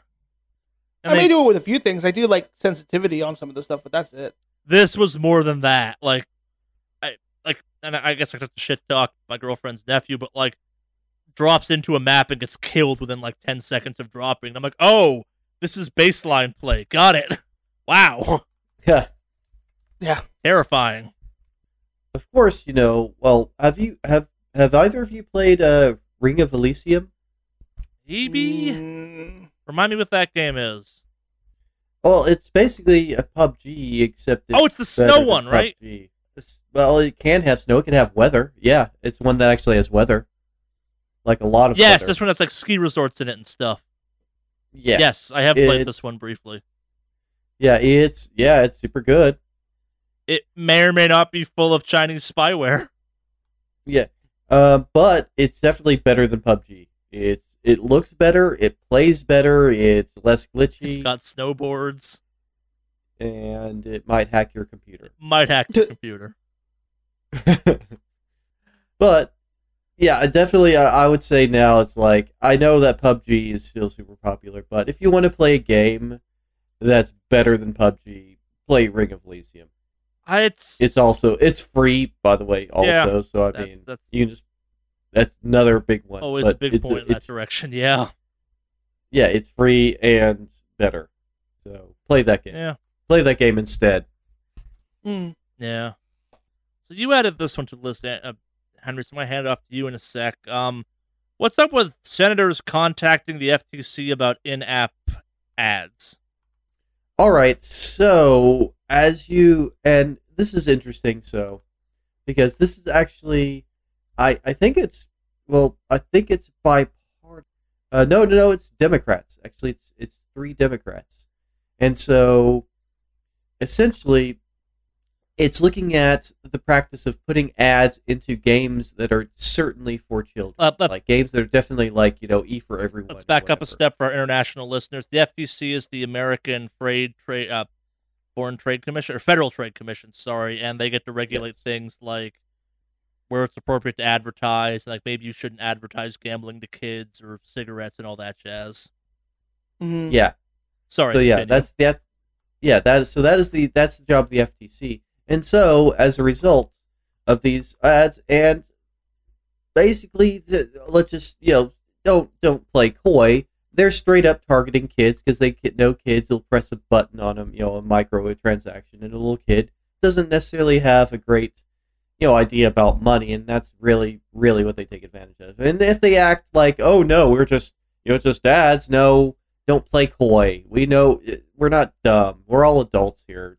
You're marketing to kids, and you know you're doing it. All right. So it says the letter comes in the wake of a study released last month that found some nine out of ten apps and games aimed at kids contained advertising. Educational, free, paid didn't matter. Ads in some form or another were everywhere. So I mean, that's I I, I kind of get that. I definitely get it and it's and I'd say it is deceptive and it is it's it is unfair and deceptive. Essentially, all right. So, yeah, the report includes evidence of children's games disguising disguising advertisements and making advertisements integral to games themselves. We've talked about this some in the past in kind of the context of you can play Clash of Clans without microtransactions, but holy shit, is that game not fun without microtransactions? Like the Yep. there are this is kind of maybe the out of touch old people are finally getting wind of things because their grandkids are complaining about this or something. I don't know, but I don't think it's news to anyone who plays mobile games that a lot of them are maybe a little bit aimed at making you spend that money for a whole slew of reasons, whether it be on card packs or like, hey, just speed this monotonous shit up so you can actually play the goddamn game. But yeah, but I but this yeah, this is kind of a step. It really is a deceptive step because they're they're essentially it's a lot of apps that are hiding or they're at least trying to disguise the fact that it's another in-app purchase. They like make it seem like it's required for the game to continue or you you know you have to have this thing or you have to pay this you know whatever the case is. It's deceptive advertising. And the FTC doesn't actually allow deceptive advertising. That is Yeah. actually that's probably what they're actually going to go after them on. They can't. Uh, there's nothing wrong with advertising to kids as far as law wise. The law says. Nicktoons exists. But Yeah, and so yeah, uh, Saturday morning cartoons, which used used to exist. I mean, in any case, you could. It, but what it, the FTC, one thing that they definitely make decisions on is if something is fair or if something is deceptive, and so I think, I think that's a good idea. I mean, it, it there should be some sort of crackdown on it because it is, as you know, let's be honest here, it's sketchy it's not it's not honest it, especially the fact that they're hiding you know make it look like it's a button in the game that just to continue the game but it's actually a microtransaction yeah. that's sneaky that's Mhm. that's that's pretty dirty so the senators involved are ed Mark markey tom udall and richard blumenthal uh, ed markey of maine tom udall uh, Fucking yeah, Maine. i believe it's maine Yeah. uh, ma is maine Um, that's I believe so, yes. Or massachusetts I thought Yeah, that's. I Oh no, so. yeah, that sounds right. yeah MN is Maine. Uh, I don't know. and M is New Mexico. He is Connecticut. So yeah, Richard Blumenthal of Connecticut. And so I I actually kind of recognize those three names, but it is it is interesting. I think this is the and you know just last week we talked about the commission in Europe that was you know well at least in one country like Belgium that was removing games because they were selling you know boxes, in-game yeah. items. And so I don't I don't see this as sort of the moral panic of oh think about the kids they're you know violent games no I this is this is a real thing I think this is actually meaningful like I don't think that deceptive advertising should be allowed in these apps I think that Yeah. is something that should should be under control that this isn't like I think this is different than a Jack Thompson esque moral Yeah, and. I, I think it's. Uh, my comment was more one of like I think if you asked anyone about mobile gaming at this point, even not ones aimed at kid, we've been like, yeah, this has been a thing for as long as microtransactions have been allowed in mobile gaming. Yes, yes, I agree. But yeah, that doesn't mean it's good, No. and I'm glad that you know, and especially like I said, these are games specifically targeted at children. They are like educational games, obviously kids games, Yeah. and they are also obviously obfuscating their Yeah, the and- controls. And, and they all make the, that you kind know, of the weird, purchases. And they all make that kind of weird, awkward claim of, "Oh, we're free. Yeah, Hey, spend some money because you got this for." Yeah. yeah. and I'm not against that model, but I'm against what they're specifically doing with that model, and that's the difference. Yeah. So, a little bit related to that, but like the whole in-game ads, uh, is actually, and I, I- Charlie, I swear to God, this is actually relevant. Mm.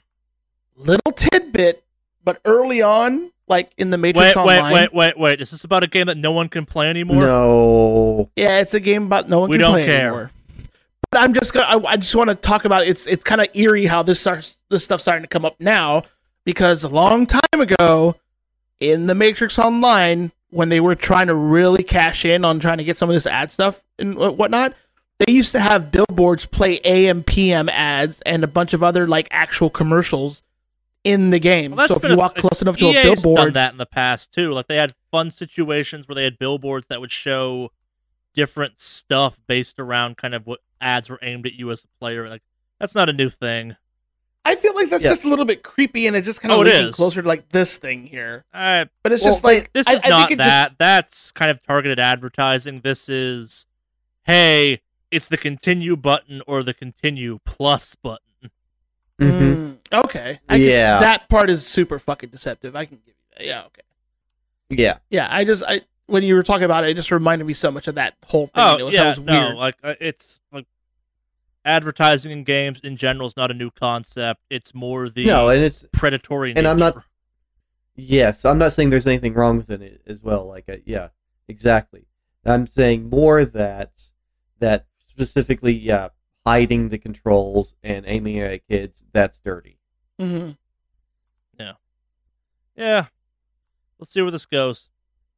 It's interesting though. If it sets a precedent that could clean up other mobile apps, that would be a thing I'd be very interested in. Mhm. Yeah. Yeah, I, but I don't want that job. I don't want to be the person stuck with the job of trying to clean out the the, the Google store. No. Oh, oh God.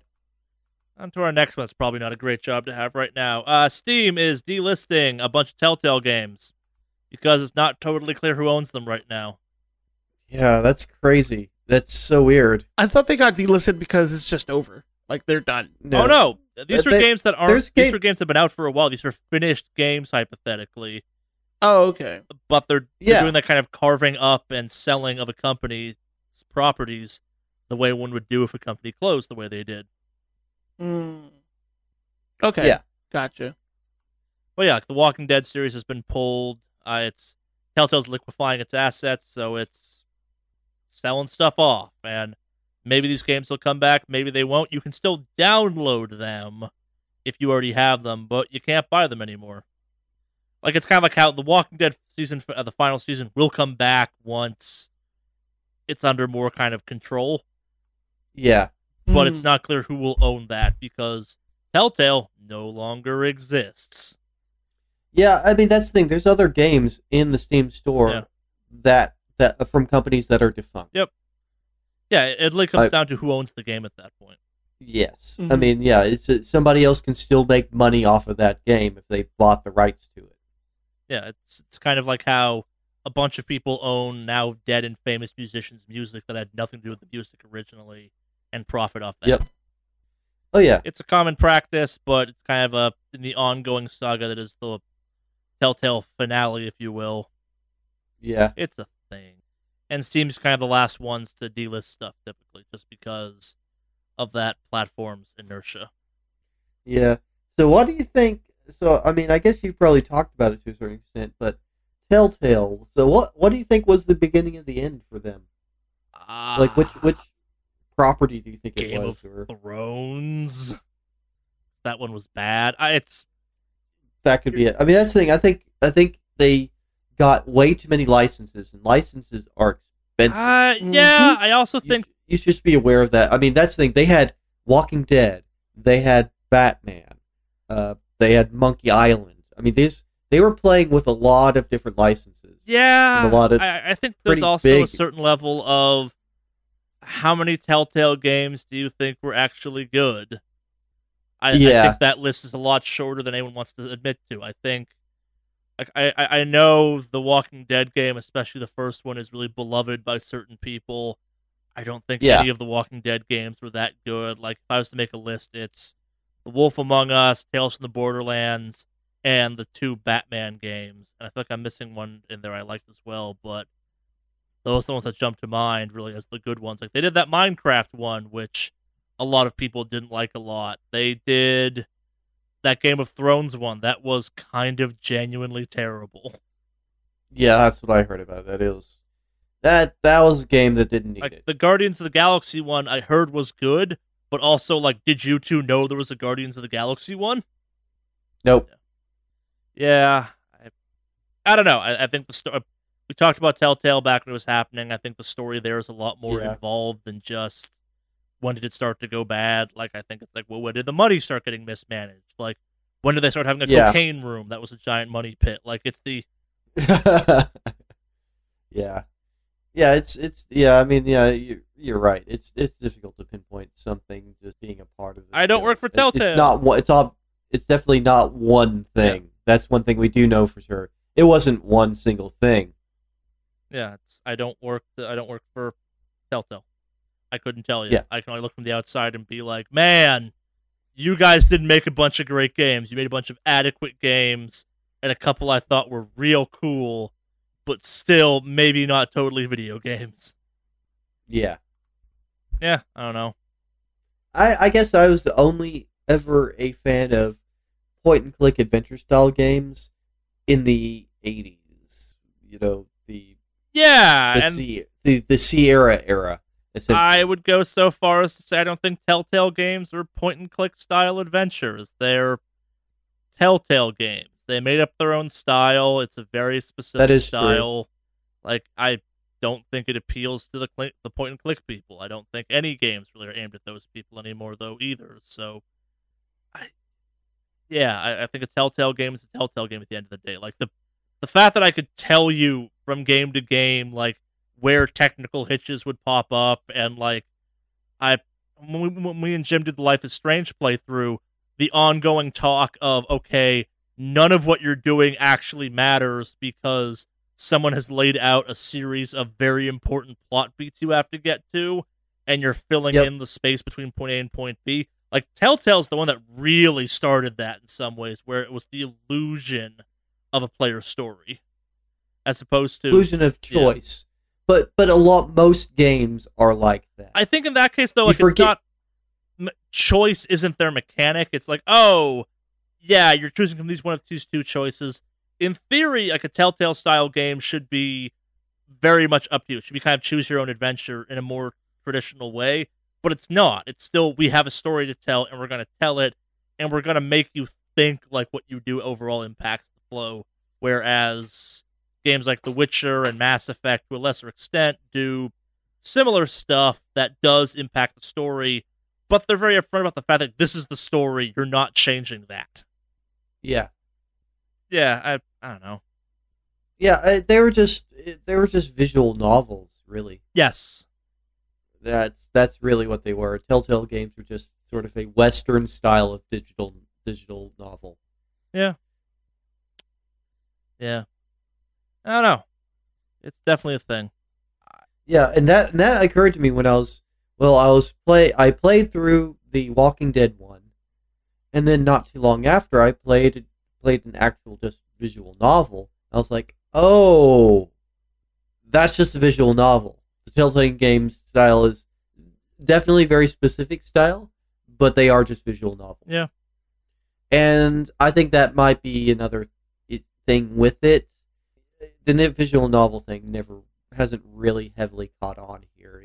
It, I just don't think it will. Telltale games were popular. I, I think that's an unfair categorization. Like I- it's, I think No, no, Yeah. I think they were popular, but I think the problem is, is just it was a niche that wasn't necessarily always going to be there. I think. I, I don't know. I I, I again, like I, I don't know. I don't know. Like it's the, I always got the impression the games performed pretty well, but also that studio got real big real quick to deal with the fact that they had like five games in development at one point. and I know all the games like performed decently is the impression I got, but like Yeah. I, again, like I wouldn't say a bunch of them were good. I think a bunch of them were aimed at specific groups, and they were fine. yeah. Moving on from that to kind of our main topic and also our last news article this week. Sony has announced it is skipping E E3 2019. And I don't just mean skipping as in not doing much. I it- the impression I get is they're not even doing a show floor or anything like that. Kind of the same way EA doesn't do that anymore. Yeah. It's also not clear if this will continue past 2019. It's just 2019 for now. The um, ESA, the people that run E3 and kind of other parts of the game industry, don't seem to be too concerned about this, but I'm kind of talking about this in the current state of E3 is our main topic this week. I'm, I personally am amazed it took us this long to have one of the big three say, fuck it, we're just gonna do our own thing or not your thing anymore. Like hell, Sony already does PSX. Yeah, Blizzard already does BlizzCon. Uh, Star Citizen does its own nightmare thing. Like it's the there are better and more controlled ways to do the E3 thing that aren't part of E3 that maybe you should. Hell, EA's thing happens during E3 weekend uh, during E3 week, but it's not there and it doesn't matter. yeah, yeah. I, I, I think it's an interesting move. I think it's just more of a realization that I don't know E3 in experimenting and I think trying to stay viable in in the day of age of the internet, uh, where it's like marketing stuff can just go on the internet and it's more effective and way cheaper than going to an expensive conference and putting up a big expensive setup. You know, and it's like you said, especially doesn't make any sense if you know some of these companies already have their own personal E3, and it's not like there's other places they couldn't announce their stuff. I mean, the Penny Arcade Expos being a, a, the notable notable places where they could do that. Yeah. Well, it, like, and again, they have their own convention. They canceled their own convention this year. They, in theory, only have a handful of games that are actively theirs in development. They're Death Stranding, The Last of Us 2, and Ghosts of Tsushima, which I don't think have release dates yet. And I don't know, like, uh, did you you two both watch la- this year's E3 for Sony, right? Uh, yeah. I- Didn't we have a thing about? I'm sure we had. A Yeah, thing we, Yeah, we we talked talked about it. some. I'm just I remember how well you remember it. Like if you watch the specific Sony ones, they were weird. Like it was that Mm. weird kind of very stylized presentation thing that none of like it was unlike anything any of the other studio uh, other big three were doing, and it was weird and kind of off-putting, but also, hey, no one cared because them games. Yeah, yeah. I think this is just. I mean, I think we're just. It seems like EA's maybe wind or yeah, sorry, not EA. E three is winding down. Is that a possibility? I- y- so my theory here, and, and just just humor me with this one here. So we've had companies recently that have had success with having their own conventions. Arguably, BlizzCon, every for company that has gone to their own convention has had success. Like there hasn't been a real failure at it yet. Yeah. I think it's starting to realize that these people can not only still get their message out there as far as branding, but they can monetize it and make a profit off of them advertising, if you will. Yeah. E before, I mean, you all they, they all go through E3. E3 is the middleman. I feel like some of these companies are just starting to cut the middleman out. Why bother having to go through ESA and E3 when you can just host your own convention with your own rules and people will come and pay you to be there instead Yeah. of it paying the middleman. I mean, that's what BlizzCon has been for years.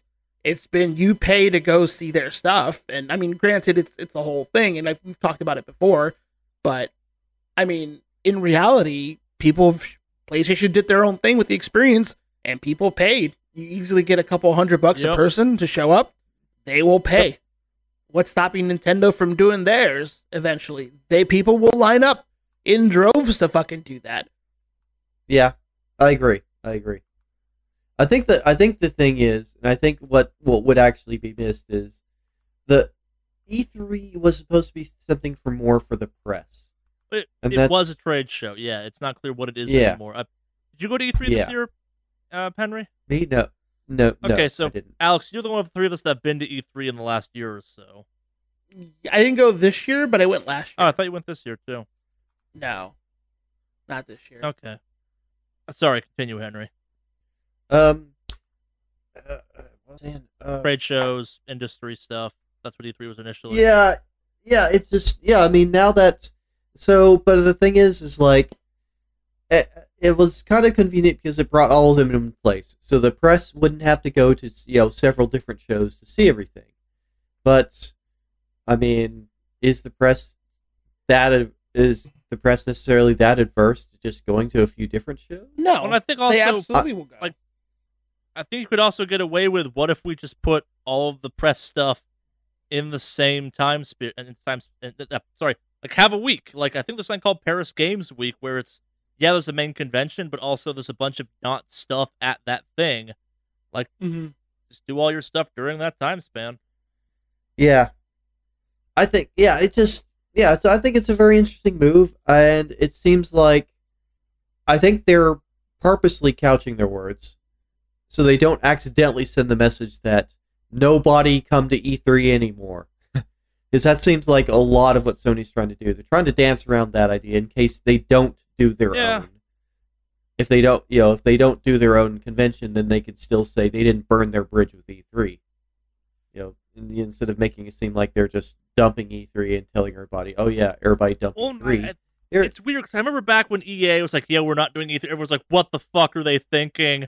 And then nothing changed from a public perspective. Uh, perspective, it's like, "Oh, they're not at E3," and they let the public into E3, and now it's say, "Okay, what is E3 now?" Like it's this. You can pay to be there, and people seem upset when they pay to be there because it's not geared towards them. Does that Yeah. mean we're going to start gearing it more towards people that are paying to be there? Because remember, historically, money was made for E3 by essentially like people like Sony paying money, a lot of money frequently, to have floor space. What funded the event. Yeah. I'm willing to bet you can rent another venue for the same amount of money it costs to, you know, rent some floor space. They're already doing that. Hell, like everyone's already doing their own kind of keynote things that are off site in their own rented venues. No one's doing that at E3 anymore, or on the E3 complex. I don't, I don't what's the right word for that. It's been remote for a while now. yeah, So I I feel like also in this sense, like if you not only control the kind of the presentation and the event itself, you can also very much control the narrative of like how things went. Because if you hear like stories, for example, for the Diablo Immortal stuff, there's been a lot of outrage as far as the fans are. But Yeah. you know, they're like, oh well, you know, if media coverage people are saying, oh no, it looks like it plays great and this and that, it'll be okay.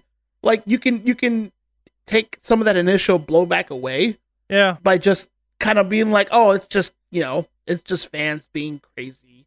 These are just people; they're not real journalists here reporting stuff.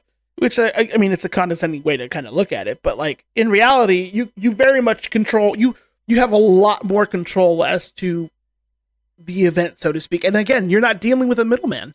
It's it's hundred percent how you want to put it together. and I, I I think for the most part they already have that. Like the reality is like the first two, two and a half, three days, I don't know at this point, of E3 are the important days in some ways. Like, yeah, stuff gets revealed once the show floor is open, but the press conferences are what actually matter, I think, at this point.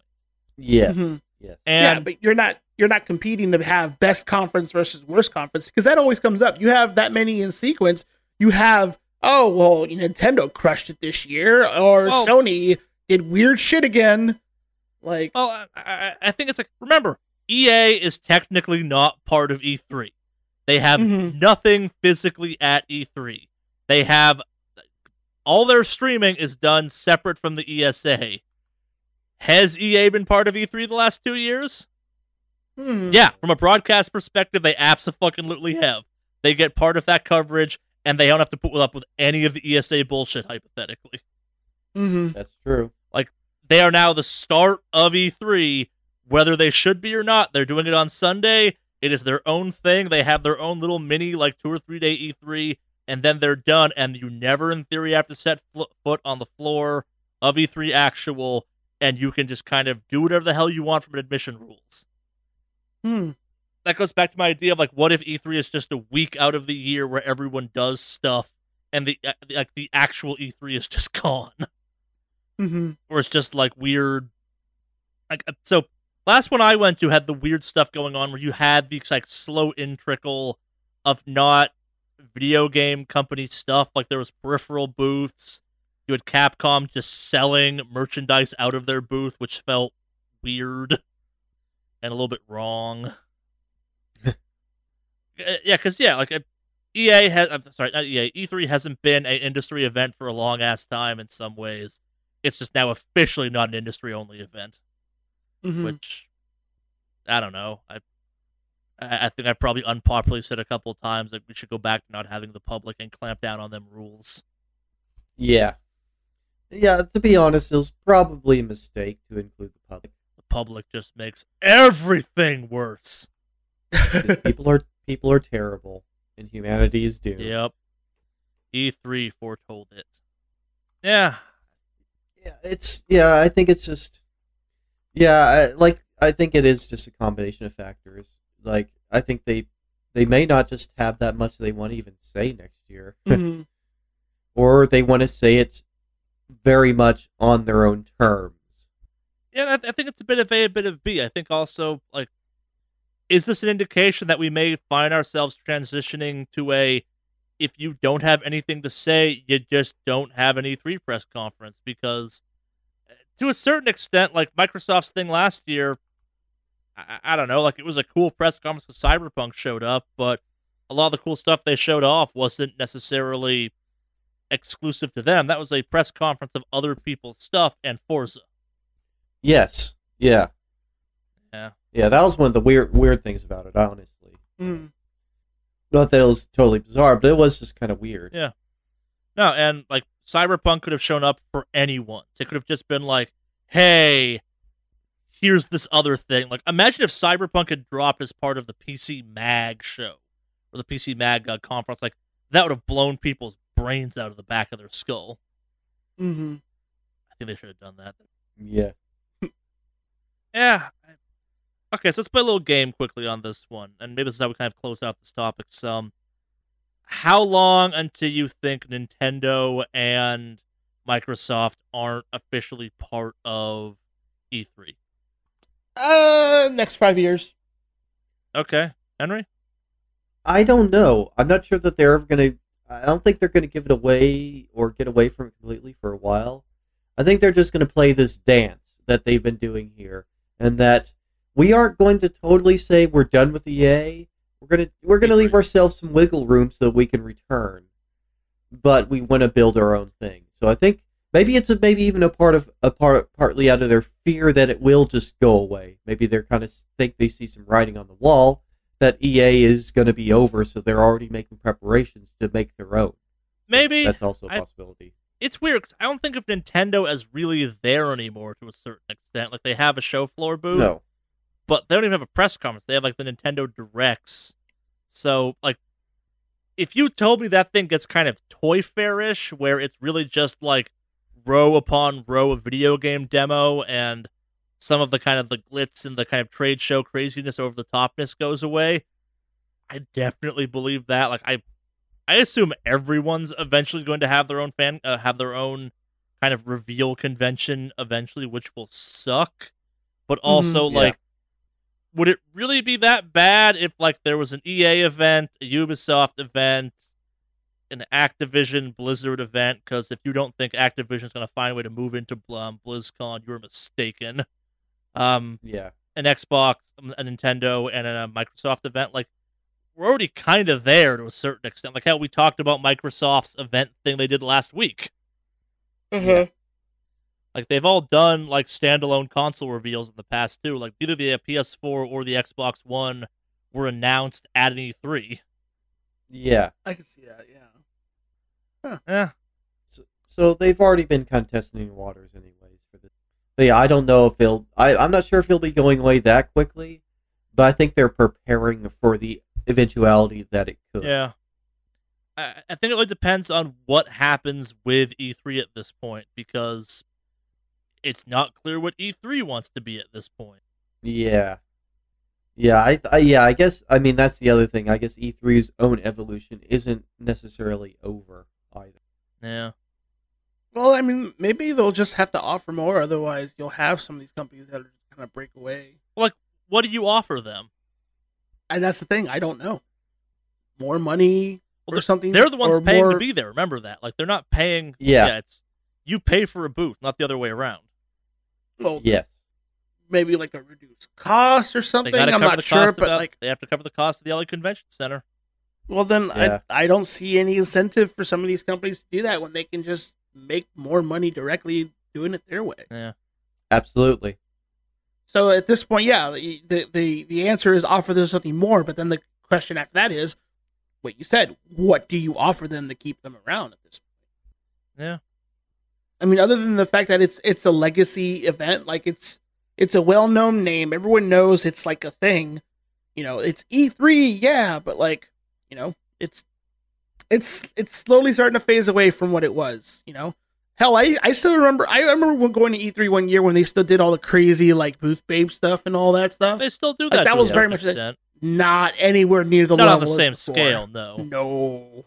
I'm sorry. We have a podcast episode where I talk about how they had a fucking Nintendo Switches shackled to women a couple years ago. Yeah. Now it was a very very interesting time back then. Uh, So yeah. it's it's not, and people remember that, of course, and then now it's gotten down to the public level. Like, I don't see the incentive to stay. Bring this back the booth babes. That's what they'll do. No, No, I, I don't. no. No, I don't. But I don't think I don't think they're back. they're that sort of blind to reading the room. I don't know. It, it, it was a different time. It was it, it was it was appropriate for that era. It wasn't not appropriate then. We were just okay with For- it then. That's different. Yeah, that's the thing. Well, that's the thing. Like for that time, it was deemed appropriate. Not anymore. Currently, it's Yeah. not. It, it- you would get a lot of shit for it. Yeah. So, yeah, uh, appropriate is is I guess I, Yeah. I I'm gonna go back to like then. the third Dead or Alive beach volleyball game came out in the last three years. Yeah. I, I, I appropriate? No. Should you do that? No. Did it sell real well? Probably. Yeah. fuck yes. Did we do a video on it making fun of it? Yes, yes, we did. Hey, I care about the sport of volleyball. I this is the too. best thing to a volleyball simulator we have. Doesn't change the fact that like, if you think we're past booth babes, that game exists. Saying nah. No, we're definitely past Yeah. booth babes. Video games, maybe not. Captain Like Sweatpants the- is still out there. Yeah. What? Do you not know that term, Alex? I I don't want to know. Well, when you wear I- when you wear uh, sweatpants to a strip club, you're sending a certain message. You're a terrible human being. Oh, that uh, yeah, yeah. That's that. I feel like we've exhausted this topic. So unless anyone else has anything meaningful to say left on this, yeah. Yeah, I think we're good here. yeah. All right. We have no listener mail this week, but if you want to contact us, how would you go about doing that, Henry? That is wickedawesomecast at gmail.com. What's that email again, Alex? Uh, wickedawesomecast at gmail.com. And for a third time, Henry? That is wickedawesomecast at gmail.com. Yes, wickedawesomecast at gmail.com. I, I, I just mind blank for a second there. Down the show notes. yep. You got yourself. Yes, yes, I did. I'm like, why did I do that? But yes, down the show Well, notes, well- spell this sounds, etc., etc. That's gonna more or less do it for this week's podcast. And I think I threatened to make us do a because it's the last podcast before Thanksgiving happens. A what we're thankful this year in gaming thing, and I've decided we're doing that now. So, yeah, to close it out, what's the thing in gaming you've been thankful for this year? God, I hate myself when I do this. DOA volleyball. No, it didn't come out this year. um, Matrix I will fucking Online. kill you. Um, I don't know. Maybe, maybe, maybe it's the shock of realizing that Blizzard's maybe not as all cracked up to be. Are you thankful for that? Hmm. Maybe, yeah, because I would have been more s- hooked on it and been of like I, I, I admit I'm a huge fucking fanboy, but even I'm starting to see the cracks in the wall. There. So thankful for the the, the clarity in that, I guess. Huh. And the Matrix Online. Yeah. I will feed your corpse to your dogs. I'm gonna fucking Thanksgiving your ass. Yeah, I'm thinking about it. I don't. I don't know. I mean, it this. It's been a weird year for gaming. Yeah. and it's been a weird year overall. So- and I don't If you know. need some time, I'm I got mine. Okay, yeah, go I- ahead. I'm gonna to think about it. like- every once in a while it feels like gaming grows up a little bit and you get a couple games in a year that like feel meaningful and different and like mature is maybe the wrong word but like overall video games have taken a bit of a step forward and like maybe not being as kind of what's the right word what they used to be kind of where it's like oh it's kind of aimed at males of a certain age, and it's like no, it's kind of aimed at everyone. We're, telling good stories now. Like in, in the year of God of War, and to a lesser extent Red Dead, but still Red Dead and Spider Man, and just a whole slew of really good games that don't rely on kind of cheap gimmicks. Like they- they're, they're defendably good games. They're defendably well written games. They're defendably beautiful games. Like it's a year of just really good games that you want to play, not because of some like ulterior motive, but because they're just good and like we're in our second year of good ass games in some ways. I'm thankful they've kind of kept that trend going because last year was good and this year was equally good, if not better. Just be, it's like I'd always rather more less games that are really good than a bunch of like, yeah, these are games I played and I feel weird about playing them. Okay, I guess I have one. and I guess it's a bit kind of uh, snarky in a sense. Uh, I'm glad Riot Games finally got called out. I get that one. That one's that one's been coming for a while. People who are in the industry, who have just in the know at all, or just know people at Riot Games or whatever. This has been something that is coming, and it's and I'm not I'm not unsurprised that it came about in this year. You know, Me Too movement and all that, and it's good. This stuff like this needs to be called out more often. More office spaces that are toxic like that should be called out, and this one is obviously it just not it wasn't a false it, it wasn't a false news i mean it wasn't a false narrative that is there's ongoing cases for this. Yeah. and right and Riot Games openly admitted it. Yeah, it, it feels like a and openly admitted that they're it, I guess, it feels like it's a year of a bunch of like shit that's been like known in video games finally actually like being actually known if that makes any sense. Yeah well being recognized. Yeah.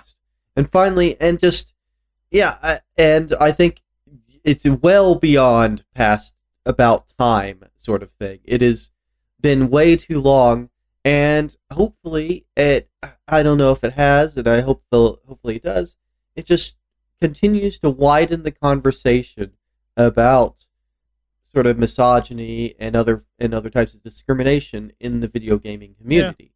And whether you're talking about in development and that's the thing it hadn't been talking about so much that was happening in development. It mainly been discussed when it came down to communities of players and where well riot games' as community of players also has a there's an issue there. But this is the first year i've seen a big news story about these things going on at the company at the develop at the company itself. And i think that's amazingly important. And i hope it's a a, a step in a direction that will continue to move in. Sure. No it's like it's also been an interesting year of like I don't want to say like we're, like we're moving away from fan communities always being right, but like this is the year we had that whole thing with Guild Wars 2, where like, the fan community's got up in arms about a reaction to something, and it's it feels like we're moving away from fanboys a little bit, which I think is a good thing overall. yeah The tribalism is breaking down a little bit, but I don't know. Yeah, uh, well, I, I think it is just kind of. It does seem to be happening that it's it's not people aren't going to stand for just really what's ridiculous behavior anymore. Yeah. and I'm and I'm glad that that's a thing now. That they're just going to be increasingly people are just going to be increasingly not willing to put up with really poor poor behavior behavior like unruly children.